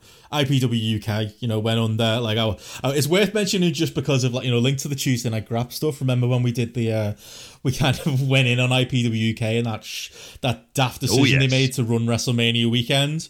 And uh, one of us, me particularly, made a joke about something to do with them. It was a rough area they were running in, and I was saying something like they, they used to Jamaica run in. Queens. Yeah, that was it. Yeah, and I made made a joke about them being used to running with criminals or something like that to do with Dan Edler. And we had the IPW UK owner at that time who since left and sold up, um, and then the subsequent owners have closed it. Like literally in the indie corners DMs going, "Oh, listen to the podcast, and it's disgusting what you said. You need to edit the podcast, or I'm gonna sue you." Were basically his words, and we ended up like it was the one and only time I've ever edited one of our podcasts for a reason like that, and mm. I regret it to this day. I should have just left it up.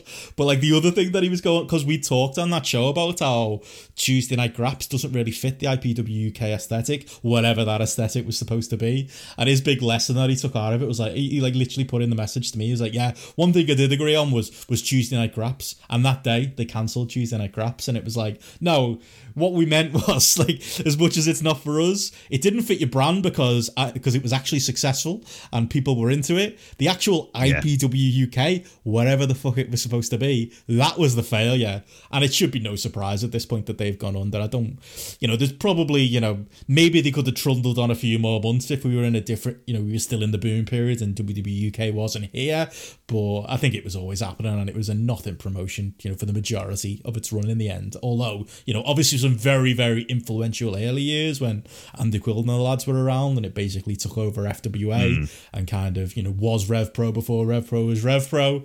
But it was nothing for so long that I can't even say it's a sad day that IPW UK is closed up, even if it maybe gives you an indication of where the scene is right now. yeah, I was going to say that it, it, it, they did bring this upon themselves, and we always look at the Mania weekend as kind of been the high point of an absolutely terrible decision, and how much they lost on that when it was a show that was almost set up entirely to fail hmm. because there was like you say, what was the brand? What was the Dollar the tickets. yeah, that that was the brand for that weekend certainly. Yeah. But what what Poundland of wrestling. there is a there is a more general point of, and obviously there are some of these companies, and I think it was it. Po- which other companies have gone under recently? I want to say, oh, fear of getting any of them wrong. Was it Pro Wrestling Clash? I could be wrong. Breed. Um, Well, Breed haven't. They've, they've just taken time out 'cause the, Oh, the stuff with the cave show to uh, kind of the one in sort of. Bristol, sort of West Country, Pro Wrestling Chaos. Pro Wrestling Chaos. Yeah, yeah. Um, so the thing with these is there may be reason I don't know enough about those companies about reasons why they may not exist, and I've got any of them wrong. I apologise. But part of the problem has been is that that when they go that they've not been able perhaps at times to share the kind of names that they would have been able to share in the past and those are small things and when those people were starting to disappear off the scene like particularly like british wrestlers even at that kind of second tier who might have been working lots of variety of places you start not to be able to get those and you can't afford to do imports because it's going to be more expensive to kind of get imports in and share on those i think that's where the one general effect of NXT UK stockpiling talent has a negative effect on the rest of the industry because the thing that we have seen is, you know, as an overall point, is it's not only that first tier of guys, the second tier of guys. You could argue a lot of the third tier of guys, and so at this point, you haven't got the people for the the younger tier of guys to work with. There's not enough of them out there. The fact those young guns lads have got an NXT contract, as Ben Oh, said I the other week. don't think they do. Oh no, not the young Oh, he guns. said they did. Again, we're getting mixed up again. Not the young guns, the, uh, the pretty bastards. Oh, uh, Let's not you do that what, again. Benno? we had to do that combination of bastards, young, and deadly. I think there's something around those Oh, three. I words. just you messed it up. up I as well. It's pretty about- deadly. I know nothing about wrestlers on the British wrestling scene anymore outside of Rev Pro, so I'll just shut up. but you're Amazing. right, JP, on the IPW point. Mm. Definitely about the tiers of guys that have gone. Yeah. I think with IPW as well, um, if you look at some of the guys that were booking, Kip Sabian was one of their main guys Oh, there. he's having a great time. Did you see on Jimmy Amy, Havoc's Instagram story where they were all having a nice roast? I was gonna. Uh, Well, he was having a roast in Florida rather than in Milton Keynes, where he was mostly performing for IPW. So that's a proper some- upgrade. there's some that. mu- there's some mushrooms on that roast as well. I don't know what you think yeah, I, about that, JP. I pointed this out to Joe. That's just a wrong. well, I wouldn't know anything about that. You're not getting any on, on that on your fifth of January roast. I like a mushroom, but you know, I'll take your gristle or whatever I end up having to eat as well. Slop. Um, but going back to the IPW point, all I'll say is I was never a fan of the company. Let's be honest, they've mm. not been good since Quildan left. What?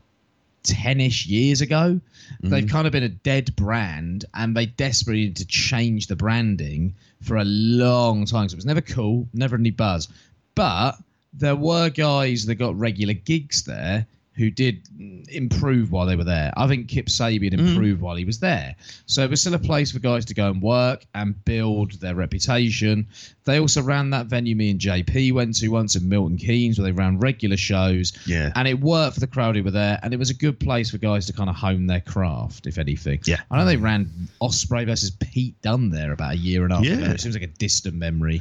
So Yes. th- we saw Aussie Open on that We night. and it was like yeah. right near the kind of Yeah. start of their run. so there were benefits to the promotion and there were benefits to what they gave guys on the scene if anything but as those guys go like you said and they sign contracts elsewhere who is there to use why are people going to go out for fourth tier talent and it's not going to happen what is funny is uh, that IPW UK versus Defiant invasion angle that me and you saw those Defiant tapings we got invited to a couple of years ago. Well, they're both dead, so God, we jinxed it that night. We Oh, killed yeah. both companies and created Sharden Graps. Who would have guessed? As a result of all of that stuff. There you go. That's our that's you're, our you're responsible influence. for meme wrestling. Yeah, it's your, it's on you, Joe. Meme wrestling was a, a long, uh, around a long time before that, mate. I was walking out of meme wrestling, running through meme wrestling from day one. Fucking hell.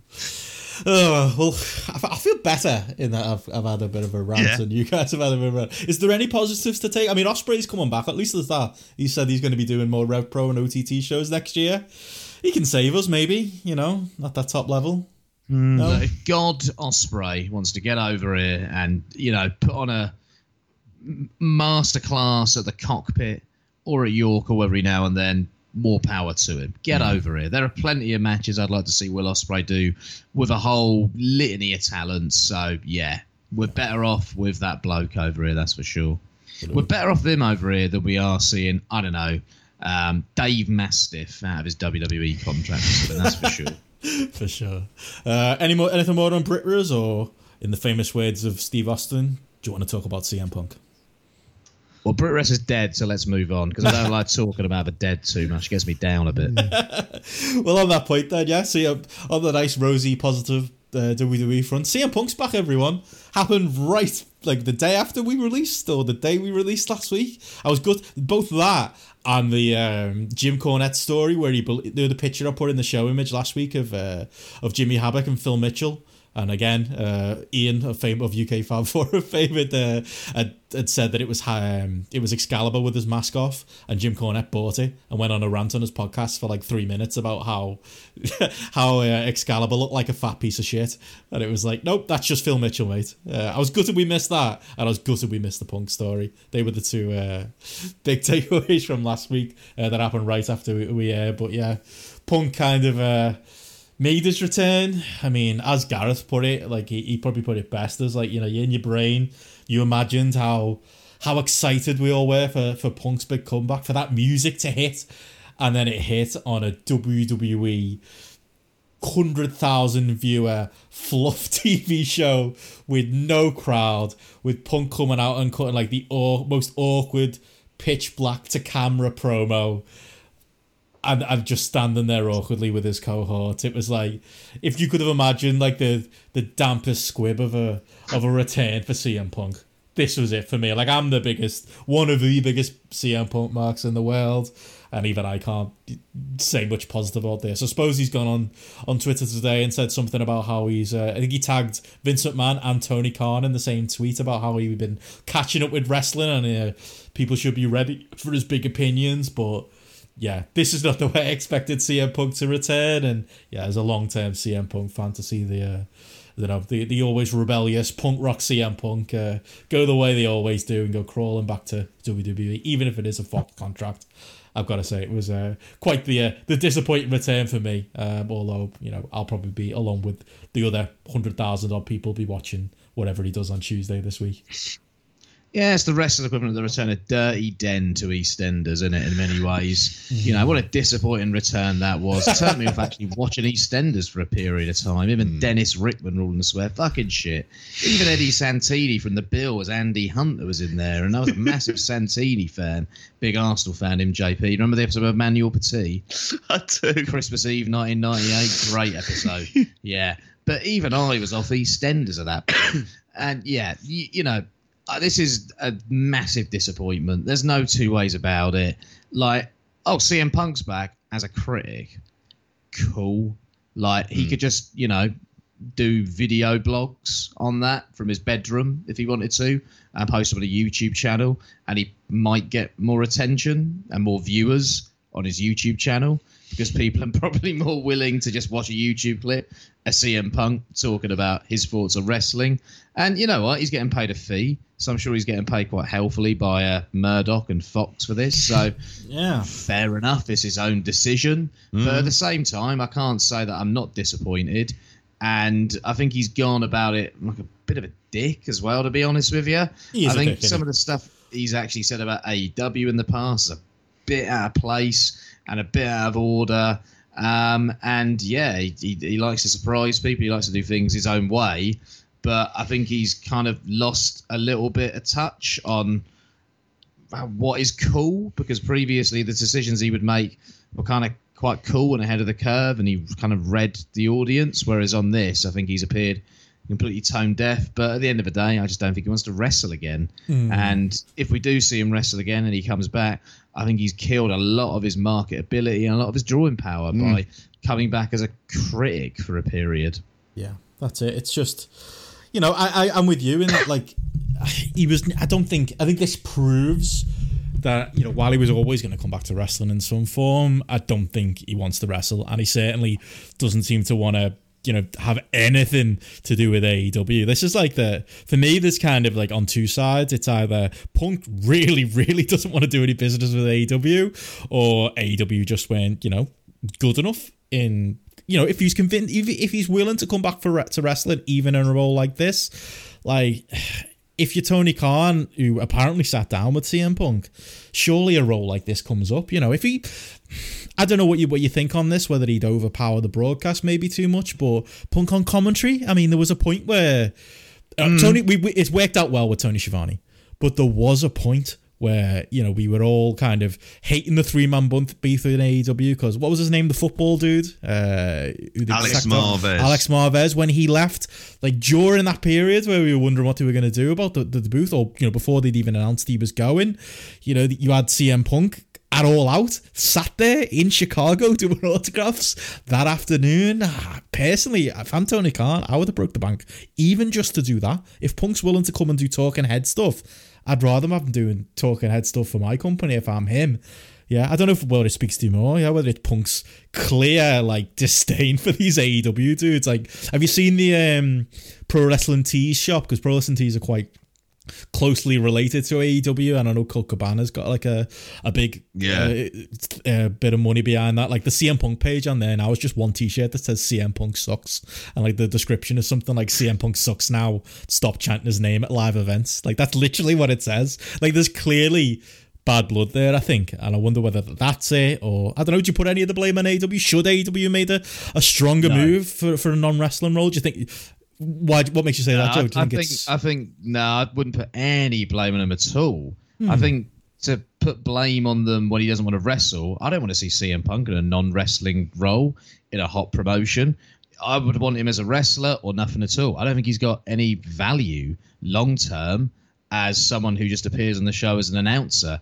He's not worth break of the bank for an announcer to set up on your show and to sit there at an announce desk when people are probably going to be like, "Come and wrestle, come and wrestle, Yeah. make the difference." They're doing it now. because if I if you, we saw him sat at the AEW announce desk, all of us would want him in a wrestling ring. None of us would want him sat there, and all of us would be thinking, "Get back in that." Fucking ring, will you? For fuck's sake! Be like if Vincent Kompany came back to Man City in a coaching role and they need a centre back desperately. I'd be saying, get back on that fucking pitch because you'd be better than any of those centre backs we've got at the moment. I think to no, I think you're coming at it from the wrong angle there, if I'm honest, Benno, because mm. Cool. I think that it would create a different set of expectations, and I don't see what value he would really have. And also, you got to think with someone like Marvez. Yeah, we didn't like him. We thought he fucking sucked, and they must have done screen tests with him where they knew that he sucked before the broadcast. But it seemed like there was a long-term arrangement in place. It seemed like Tony Khan saw something in him as a friend of his as well. I get why they made that approach. I think saying, "Oh well, he was at Starcast," that's simplifying a quite a complicated issue, if anything. And I think he had his answer on WWE from the start. To be honest, Cody said it months ago, didn't he? He did, I mean, and we all laughed It kind of shocked us all, and it riled Punk up when Cody said it because Cody was right, and Cody kind of let the cat out of the bag. I think AEW had done nothing wrong because there's no wrong that you can really do in this situation when you're dealing with an awkward, awkward man like CM Punk, a man who falls out of his best friend over a podcast and who countersues his best friend over promises he made to him and got annoyed with him and fell out of him because he went backstage at an NXT show a couple of years ago. And is the This is reason that the podcast got sued in the first This place is- the stuff he said. This is the kind of character we are dealing with here. Mm. He's awkward. He's difficult. I think you've also got to remember these AEW guys are novices. They've not done this before. If you're in a startup, which essentially what this is, backed by a billionaire, I know you're going to make mistakes in this business. That's how it works. Hmm. I think to put it on AEW is very harsh. This is CM Punk, and it's only CM Punk. Yeah, but I mean, if you're saying that, you're agreeing with me. They're novices. That's what I think. That they're novices. That they Yeah, but anyone's a novice when they step into a business for the first time and they've not. doesn't mean that they should be shielded from any criticism. Like I, I feel like No, I'm not saying that, but I don't think they should be. Why should they be criticised over CM Punk signing the contract with WWE? I think that's a ridiculous opinion, to be honest with you. Well, I think if he's available and if he's willing to do something wrestling related, then there was obviously something of an opening there. And you know, I, I did put first that there is the you know the possibility that CM Punk is so against working with them that nothing would have worked whatsoever. But I do think that if he's willing to sit down and do a WWE on Fox show, that there's an argument that there was an at least something of an open door there that they could have taken advantage of. Maybe it's the CM Punk fan of me that thinks if you get him in the door for commentary or for an appearance, maybe you can talk him into doing other stuff because you know, you know, the wheels are already spinning on WWE's end. There's already your Seth Rollins of the world trying to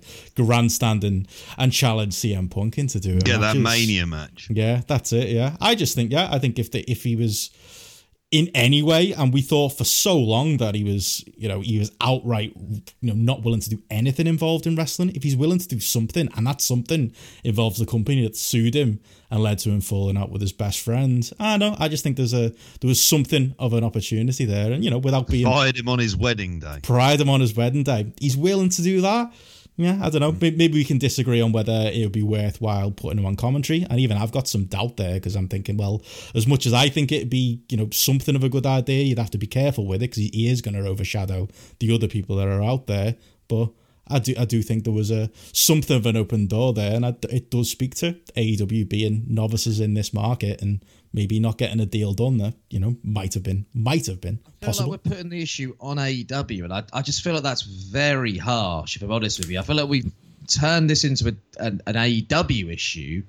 But I just, I just don't think it is at all. I think we're simplifying the issue by just Well, saying that. can I there's it's also one say- element of the issue, isn't it? It's not simplifying it. It's one this- angle. Well, we we don't know exactly what happened from a money expense, from a money um, extent in Mm. terms of how much AEW would have offered and how much effectively Fox would have offered, and the potential amount from WWE.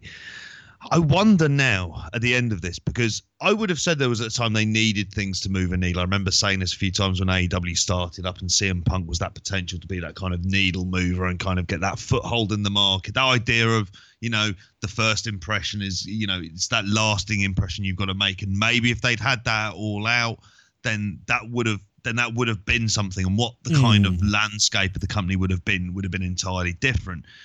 I do think when it comes down to it, I it's going to sound incredibly simplistic.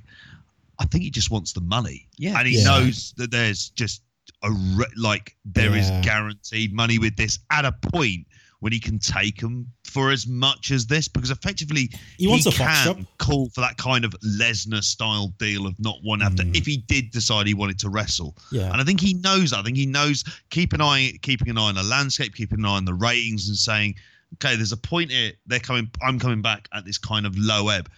I think they fucked it, obviously, with the way they did it on WWE backstage, but. I think he can kind of have them over a barrel, and they'd be willing to pay that kind of stupid money. But think about it this way as well. You got WWE, okay. Mm. You've got AEW, Mm. Fox. Yeah. here, Yeah. right? He wants a Fox job, doesn't he? He, want, Yeah, he wants to not do with- MMA. yeah, He wants to do baseball. CM Punk wants to work for CM Punk. Mm, Yeah. That's what I think. Working with Fox is probably the simplest and easiest contract for CM Punk to sign Yeah. because he's not signed to Vince. Yeah, Vince can put pressure on, obviously, on the Fox execs, but he's not signed with a wrestling company. He's signed with a media company. So it's a completely different style of contract that he's Well- got. So he's in a sort of medium kind of area yeah. where he Mm. hasn't got the pressures of necessarily the wrestling business that he's got to deal with. And I just think CM Punk works for CM Punk. I don't think CM Punk cares about AEW. I don't think CM Punk cares about the health or the well being of the wrestling Mm. business. It's where my respect for the likes of Cody, the Bucks, Omega grows even further because they could have taken those big WWE contracts and be spin set for life, probably in a miserable time. But instead, they've put all this stress, extra pressure, and extra tension on themselves, essentially for themselves, yeah, because they want to achieve something in wrestling, want it to be different, but also for us as well. And that makes me respect that decision. Yeah, that might change over time as AEW maybe develops as a promotion. But ultimately, I think CM Punk's in it for CM Punk. And I understand that. I get that. He's 41. Well, here's a big hypothetical for both of you for this. Mm. He's working for Fox. He's not working for WWE. One of the things with the obviously the backstage rating first of all was forty nine thousand. What did he do with the Punk return? Did he do? He did hundred thousand. Is that right? Yes, that was it was fifty thousand the week before, and then hundred thousand that week. Again, unadvertised.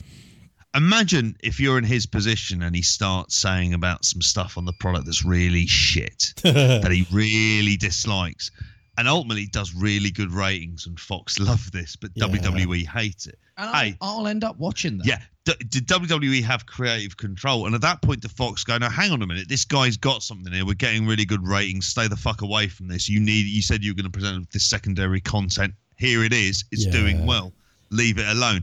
I don't see it happening. But the one thing I would say would be the ultimate credibility killer is if he's going on to to do back the backstage stuff, and it's coming from it of like. Well, obviously, Rusev's really angry at the minute with what Lashley's done, you know, in Well, terms of taking thing. away his wife. Yeah. At that point, it's like I am fucking right. That's- I'm fucking out. I'm nothing to do with this. That's how the show is framed, though. Is the thing? It's like I've he- I've heard Meltzer and Alvarez go back and forth on it. To be honest, I listened to Alvarez shouting at callers who were going, you know, they should have done this at Survivor Series, and he was going, no, he's got a Fox deal. It's not a WWE deal. But then you've got Meltzer going, you know what? They probably should have done it at Survivor Series, and it's like there's more blade line. I think it's in CM Punk's mind he signed a Fox contract.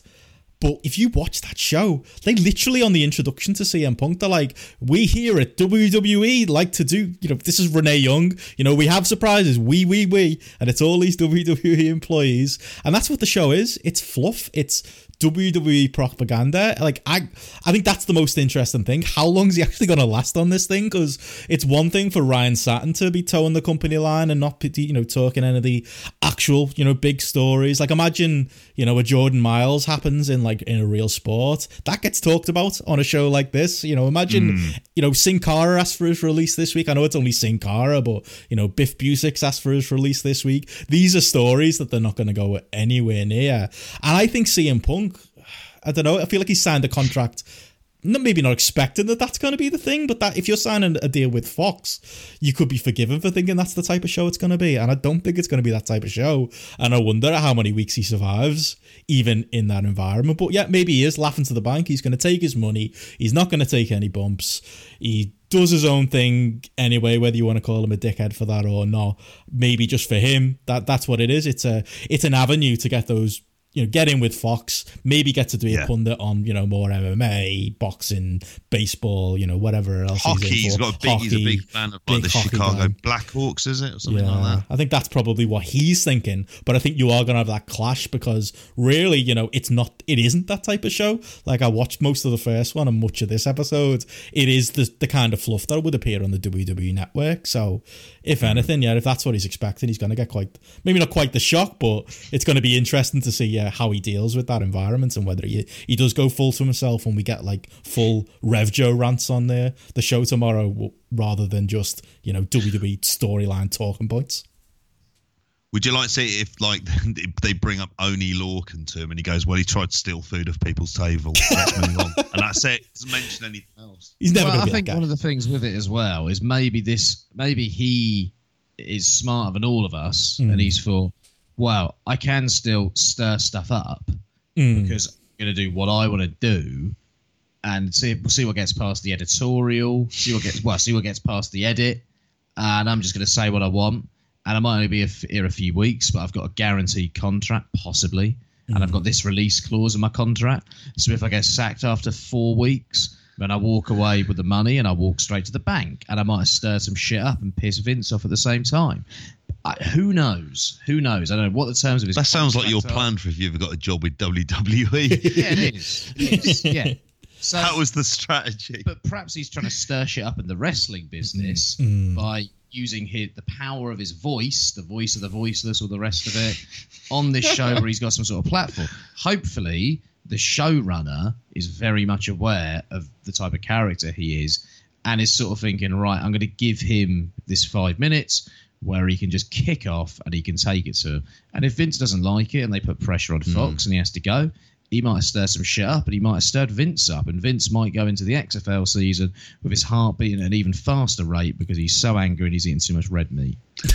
Or he could only hope. Or he could end up like Daniel Kaluuya at the end of that Black Mirror episode of was it six million credits, where he's just sort of screaming off into the abyss, sort of hmm. about how angry he is taking the money, and then he's off after five minutes. And if that happens and Punk runs straight to the bank, fair play to him, I say. Yeah, that's it. I, wonder how much money would it take for them to drop on his desk to be like, you know, we got this Saudi Arabia show coming up.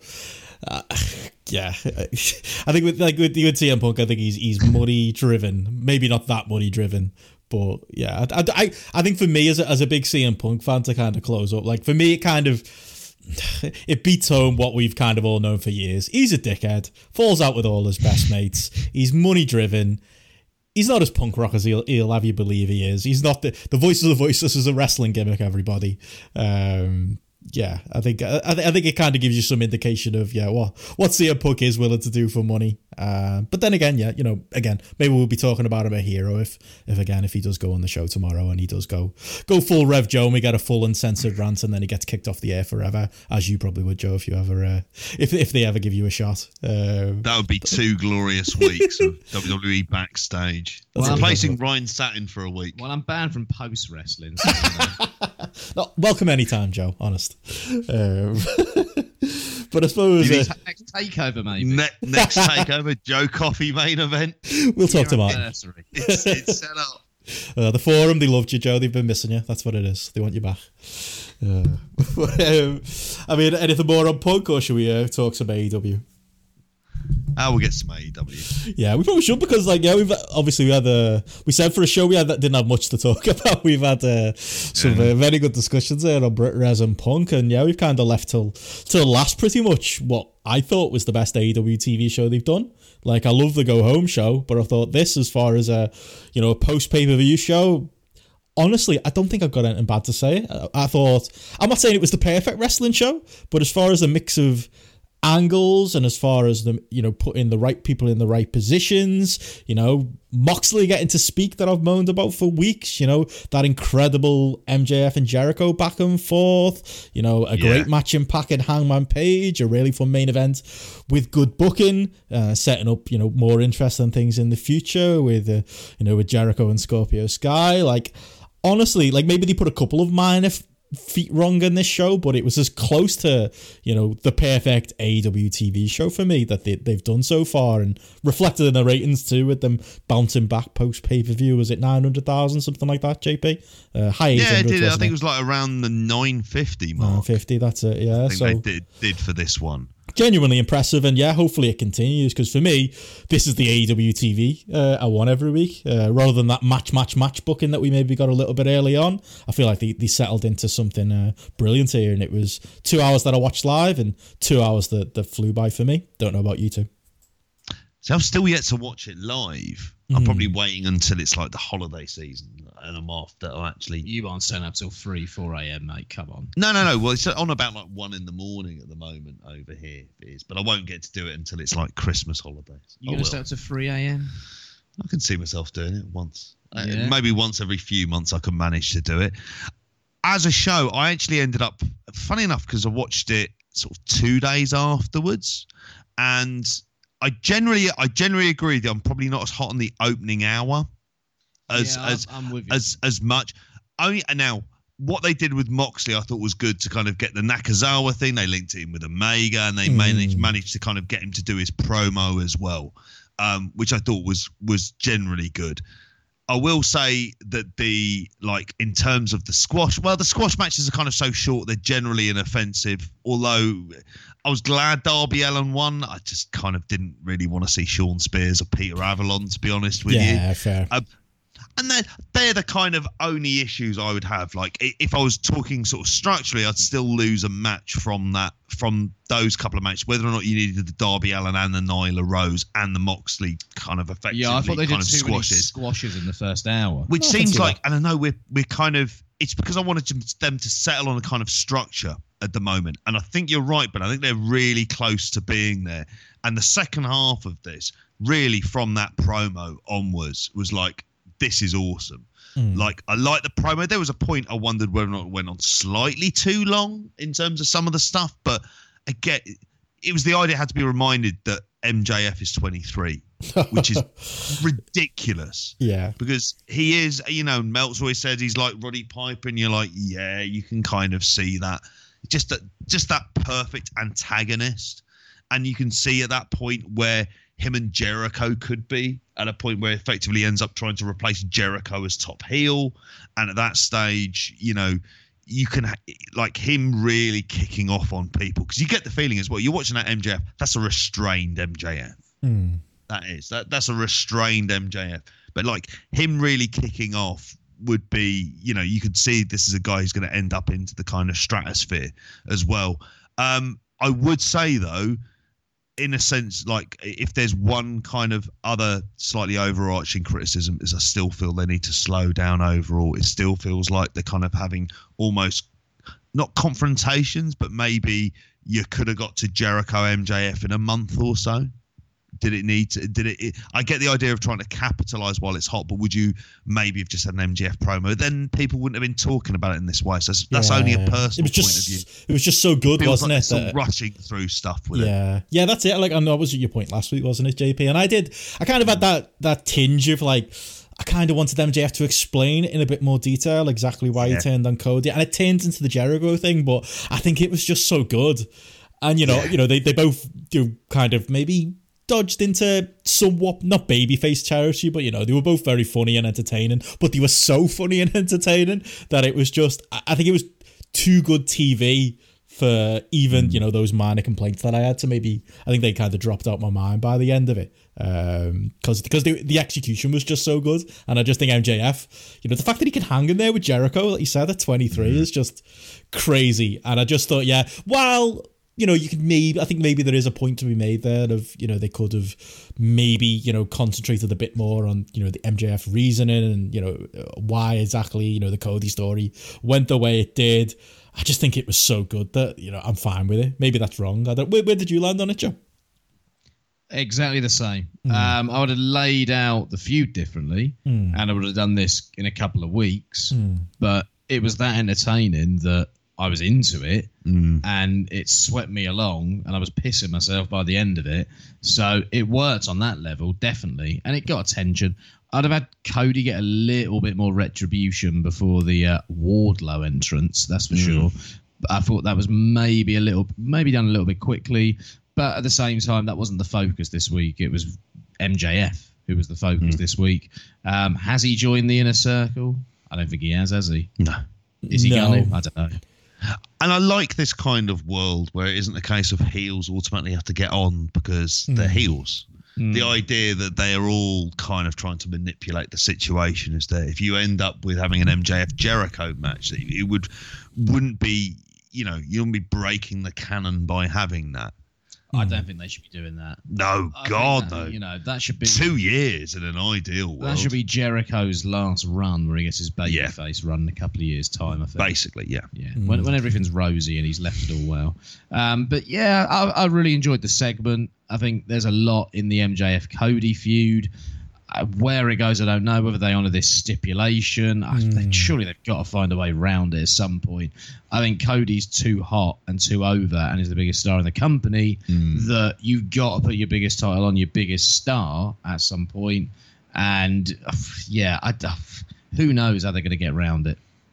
I think they will do. I think they'll just make us wait Yeah, I, I as think much as anything. I think that's it. They'll find a storyline way to do it. MJF threw the towel in, so it's not a real. You know, there'll be something. You know, maybe Cody turns heel in two years. You know, or even three years. There'll, there'll be a point where they break it. Um, it is interesting. This is like Cody's what third meaty feud since the start of AEW. Kind of goes to your point, JP, of uh, you know, of, of maybe rushing through things a little bit. Uh, and we're getting a lot of one and done. I wonder whether we're going back to, as we talked about last week, whether we're going back to a Jericho match or we're going straight to straight to MJF. But I think that's the difference here with this. I'm willing to let it play out and I'm willing to watch it and I'm excited to watch it and to see, you know, how things develop and which direction they go because there's lots of things you can do right now. I think we're probably more on course, aren't we, for like a Jericho TV feud or even just a one off match with Scorpio Sky. I think they laid that out Yeah. really well. That's probably what do you reckon? Big. That'll be that'll be a big match, you know, maybe in a couple of weeks or something like that. They probably won't wait for the, the pay per view or that. What is it, Bash of the Beach? They've got coming up in January, but a nice little having that live. I think there's a show they're doing in in for New Year's Day or mm, something Yeah, like that. they are, They yeah. that would be the kind of thing that you could put on there because you can give Scorpio Sky some wins in the run up to that. I think there'll mm. be a few big matches on TV coming up. I think they're mm. going to do an LAX Bucks match on TV at some point. It looks like I can't see them waiting for the next pay per view for that one. You've then got the Jericho Scorpio Sky one you can go to as well. I'm sure there's a kind of B Cody match you could throw in there. Cody versus Wardlow or something possibly. Yeah, that doesn't sound great, does it? Oh, On paper? Well, it'd be Cody and Dustin versus MJF and Wardlow. yeah, may, and then maybe you could have Cody and MJF not touch. That'd be a good mm. touch. Mm. Yeah. So you get, I'd go with MJF Dustin almost to a degree if we Yeah, do MJF yeah. Cody. Well, I think they're going to go Yeah. Dustin Swagger. It looks like as well at some point. Swagger doesn't wrestle. Maybe that's a good thing. I don't know. Probably. Um, so who knows? I think uh, one of the things just to mention, Ben, with the big feuds you said about, I think with the Dustin match and with the Shawn Spears match. I think they needed to go one. I think you could have got a second match out of the Jericho feud and then done the MJF turn. Yeah, that's But I fair. like with this MJF feud, they go with at least two matches, possibly Oh, yeah. three over pay per views, because I think there's a long term story here. Hmm. But also, when are they doing this War Games? Because that's the constant tease as well. Yeah. None of us. It's going to be War Games on the beach, bash, War at the bash, War at the beach. I, lo- I love the Cody's Go literally to gone out and Sturgis, copyrighted all stuff. war games Fuck there. that.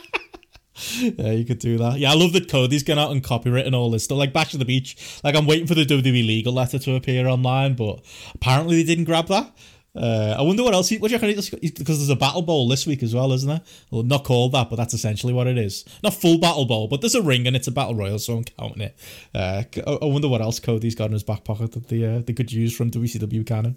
World War Three. Oh, it was never good though, was it? grief. It was always good. It was. Shit. It looked good in WCW magazine in the pictures. I remember as a kid, like in 96, 97, reading the magazines, going, "Oh, it's a Royal Rumble, but with three rings and what sixty men."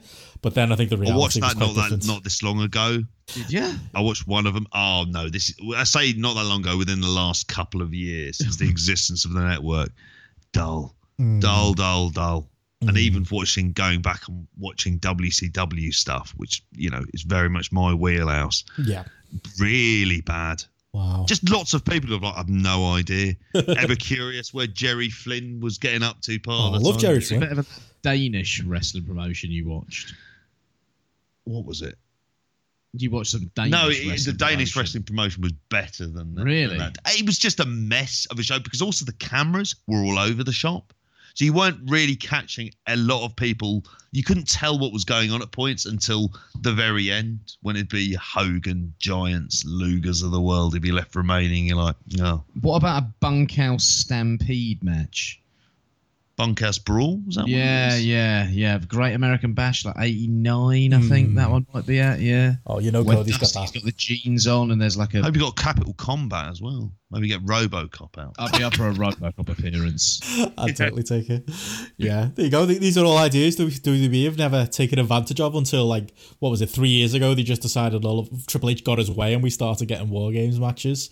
Uh, yeah, there's lo- there's loads in the locker you could do there. Has So. Sting got a WWE contract at the moment? You'd imagine it's like a Legends deal, wouldn't you? Hasn't Yeah, he? I think no, it's 'cause the Legends one. If Did- he's wise, he'll let that expire and won't sign a new one or come in Hmm. here because I could see them using Sting as like one of the judges. Yeah, like DDP. like Cody second or something like that at some Yeah. point. Yeah, like I think DDP did an interview this week saying he's still got some kind of contract with WWE. So maybe the, maybe maybe the, there's a will, there's a way, but yeah, that'd take like the Cody cosplay to uh, to ten out of ten there if you get a get Sting in his corner.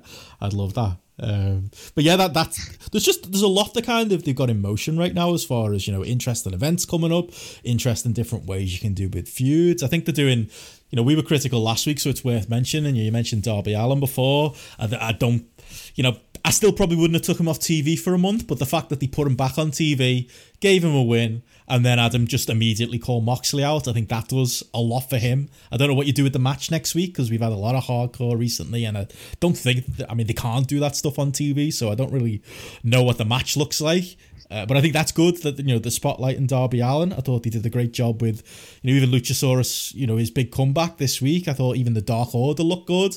I think we're starting to see them, you know, slot people where they should be slotted, and I think they're getting the most out of a lot of these undercard acts as well. Even Orange Cassidy, you know, in his limited little comedy roles. You know, I can I can take or leave him sometimes. You know, WrestleMania weekend, JP, we had way too Oh, much of him. Uh, I was sick to the back teeth of seeing him on shows at that point and seeing him do those same shots. But even the use of him, I think, has been really good. I think just you know having him just do the odd comedy spot and that's it. You know, you're not getting long Orange Cassidy matches on these TVs. I just think they're doing a really, really good job with their undercard right now, and hopefully, hopefully it'll continue. Yeah, I think yeah, I think I, I would agree. I would generally agree with that. Um, I think the one area, and I, I think we all might be disagree uh, agreed on this, is still that upper mid card tier. I That's think, I think still the workers in there, if anything. yeah. It's Yeah. like with someone like a Wardlow. I watched a bit of NXT afterwards, and I was thinking, man, imagine like Dom- Donovan Dijak or Yeah. Keith Lee in the Wardlow role. Whereas I get it, he's this untapped guy, he might have some Yeah. potential they can build up, but you know those guys come with a proven track record, but everyone's in WWE. Well, with Tom Lawlor leaving MLW, I wonder Is if he? he'll end up. Yeah, he's not. He's not Ah, renewing his deal. I think that's a storyline. I don't believe that. you reckon that's storyline? I wondered that myself actually, just to see. Yeah, I know just fell for it, but and he'd know, I suppose. But it does feel like a storyline. But he could fit. Yeah, I mean it's, it's difficult because he's he's charismatic but in a very different way, and the grungy style of MLW would suit them. But then the hope would be is that some people just learn to keep pretty quiet, don't say anything, and let their contracts run out, and then see what the lay of the land is. They may have to go out there and impress people again in order to get signed up with contracts. I don't think they're going to take everyone who gets released, but um, on the whole, Oney Lorcan would be great there. he would be amazing. He, He would he be. never got the indie run he should have had. I remember you saying You that, s- like you could see it in his eyes in WXW. You know, and he was there, like being there Yeah. live at Tag League. You could literally see how much he was enjoying being out there. And he, I honestly, it was, the timing's right, isn't it? I honestly think he had that weekend and was like, you know what? I'd rather do this. Yeah. Says a lot, doesn't it? Mm. They'd be willing to do the go out in a sense, in a, you know, unprotected, not having that kind of safety net of that regular income coming in as well. Mm. Um, I was going to ask you two a couple of things. I enjoyed the last two matches on AEW, but I was going to ask, what did you make of like? Uh, it was a point to add on from the promo. Just want to say about Chris Jericho in terms of just the amount he's sort of just giving things over in this. Like, imagine a Hogan in that interview segment with MJF. Well, he's learned from being in WCW. He really has. guys, and then but he hasn't learned just to do the same things that they do. no, he's learned, and he was critical about those guys in his first book. I remember him laying into Kevin Nash in his Oh, first God, book. yeah. He he had to do. St- Chris Jericho is an infinitely more talented wrestler than Triple H. He's got Mm. so much more in every department than Triple H has. And essentially, Triple H was kind of given preference over him at times in WWE. Look at that WrestleMania in 2002 when he was given nothing by Triple H and Triple H actively went out there to bury him. He's been victim to some of the worst people in the history of wrestling. People who put their ego ahead of the business. At the worst time for them to Yeah, be around when they were at that absolutely. biggest peak. Yeah. And I think he has processed that. He's learned from that, and he said, "I'm not going to make those same mistakes." And I think he's just been he's been an absolute gem in AEW. Mm. And I've always said it, Jericho. MJF spoke about Mount Rushmore. I thought he was going to use my line about Jericho and Mount Rushmore. He didn't. he went down a more hilly route with it. Good on him. Yeah. Yeah, and there'd be four Chris Jerichos on my Mount Rushmore, and Triple H would be laid at the bottom of that Mount Rushmore, looking up at Chris Jericho, begging and pleading to have half an ounce of Chris Jericho's talent. That's the thing, isn't it? Like you know, you can make that comparison, you know, Jericho in age and stuff to those dudes. But like you said, he's so much more talented. You can tell he's learned the lessons of the past. I love that he like I think he's actually friends with Nash in that now. That's a nice little full circle story. But he's learned from like the way they treated like the undercard talents, and he's out there trying to get a Sammy Guevara over. He's trying to get a Scorpio Sky over.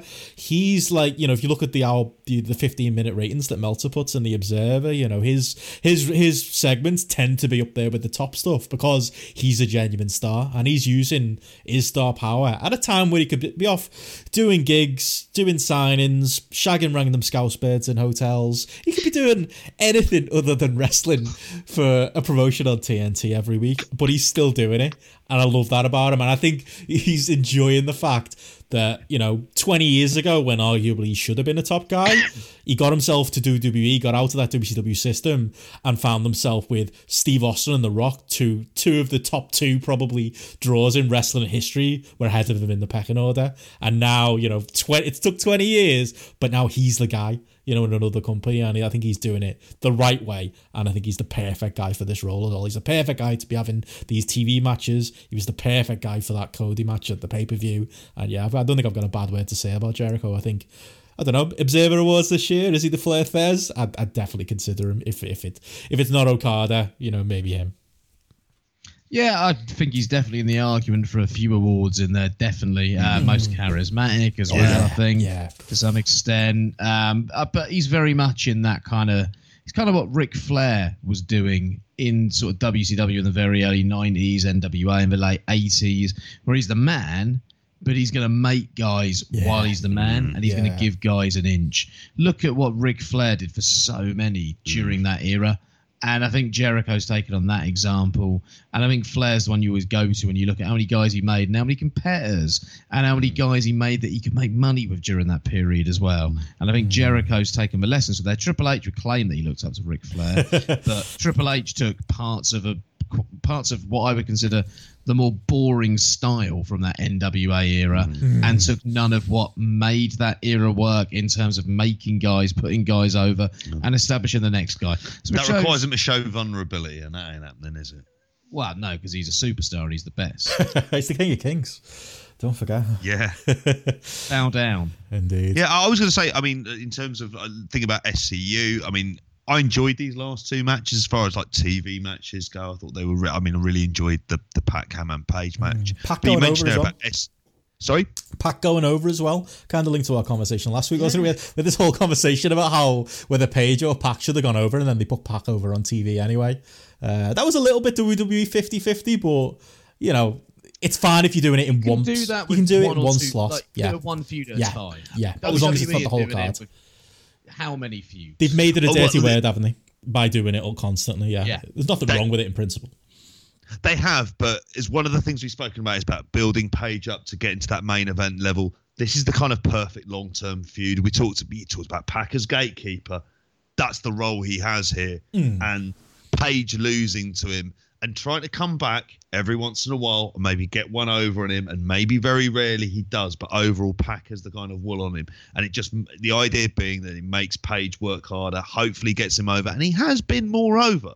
So over these last since Yeah, no, television, has. television has There's a lot of started, and his matches are better. You can tell that confidence is coming back. This is following on from a really strong theme. So I was, even though there's a part of me, I don't like you guys. When I saw it, I thought my natural instinct wasn't to like it, and then thinking was going actually, but it makes complete, yeah, and then kind of e- easily thinking, well, no, mm-hmm. actually, this makes sense. But the, what the character stuff they did with Yeah. Pat being quite Yeah. dastardly and having to knock him out and all sorts to Yeah. get the win, I thought worked It's- as it's- well. it's a- and we'll get to see Pat this weekend as well. So you know, you get him sitting Yeah. against the Amazing Red. So all works out. You'll be fine. And you know what it what it reminds me of? It reminds me of remember like in a bad way, Triple H when he had that feud with Brock. And he let Brock win the first match and the last match, but Triple H made sure he won the WrestleMania match because that was the one people remember. Like, and that's him being a dickhead. But in this story, Page got the big high profile run on the pay per view. Pac you know, you can maybe say wins the overall feud, but it probably just means they've got maybe more immediate plans for Pac, as in, you know, maybe him doing a higher level profile profile match uh, than Page immediately. But Page has always got in his back pocket that he won the famous pay per view match, so he's going to be all right long term. So it's like a positive use of that shitty Triple H logic, I think, uh, in there too.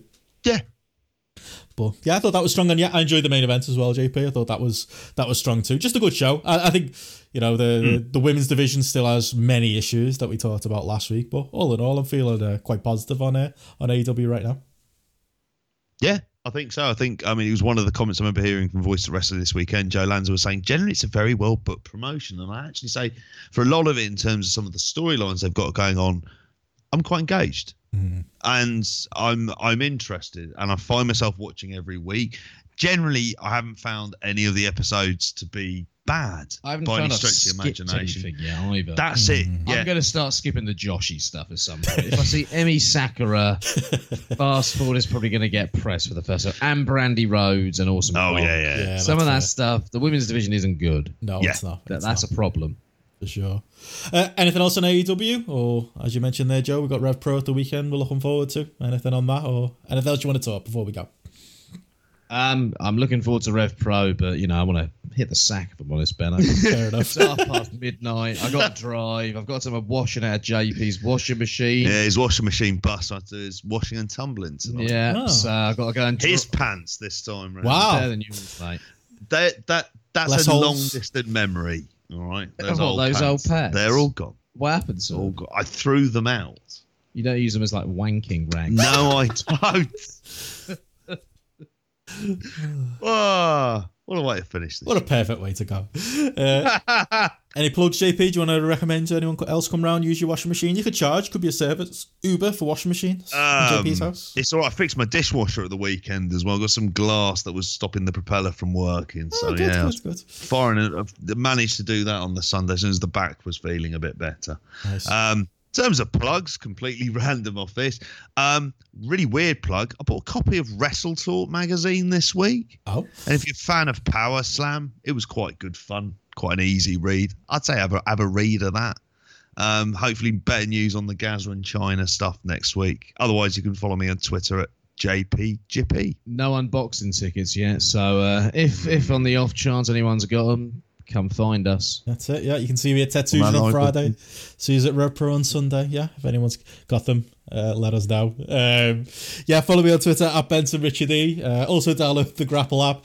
Uh, this I think it was last week. Uh, Meltzer gave Devlin and Starr five stars. The average on Grapple right now is sitting at four point eight six. So you know, quite quite quite up there with uh, with what Dave gave it. Uh, Garrett did point out that if you actually work out the Grapple average though compared to Dave's ratings, considering he goes up to seven stars now, a five from him is only worth three point five seven. So he must not have liked it at all.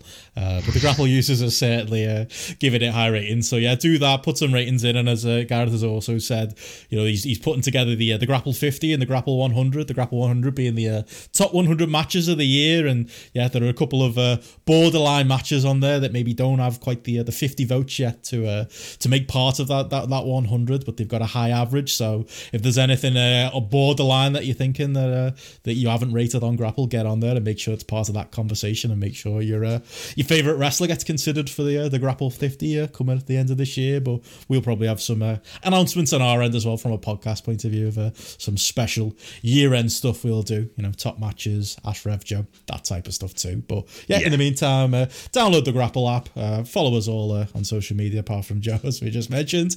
And again, we'll be back next week. Bye.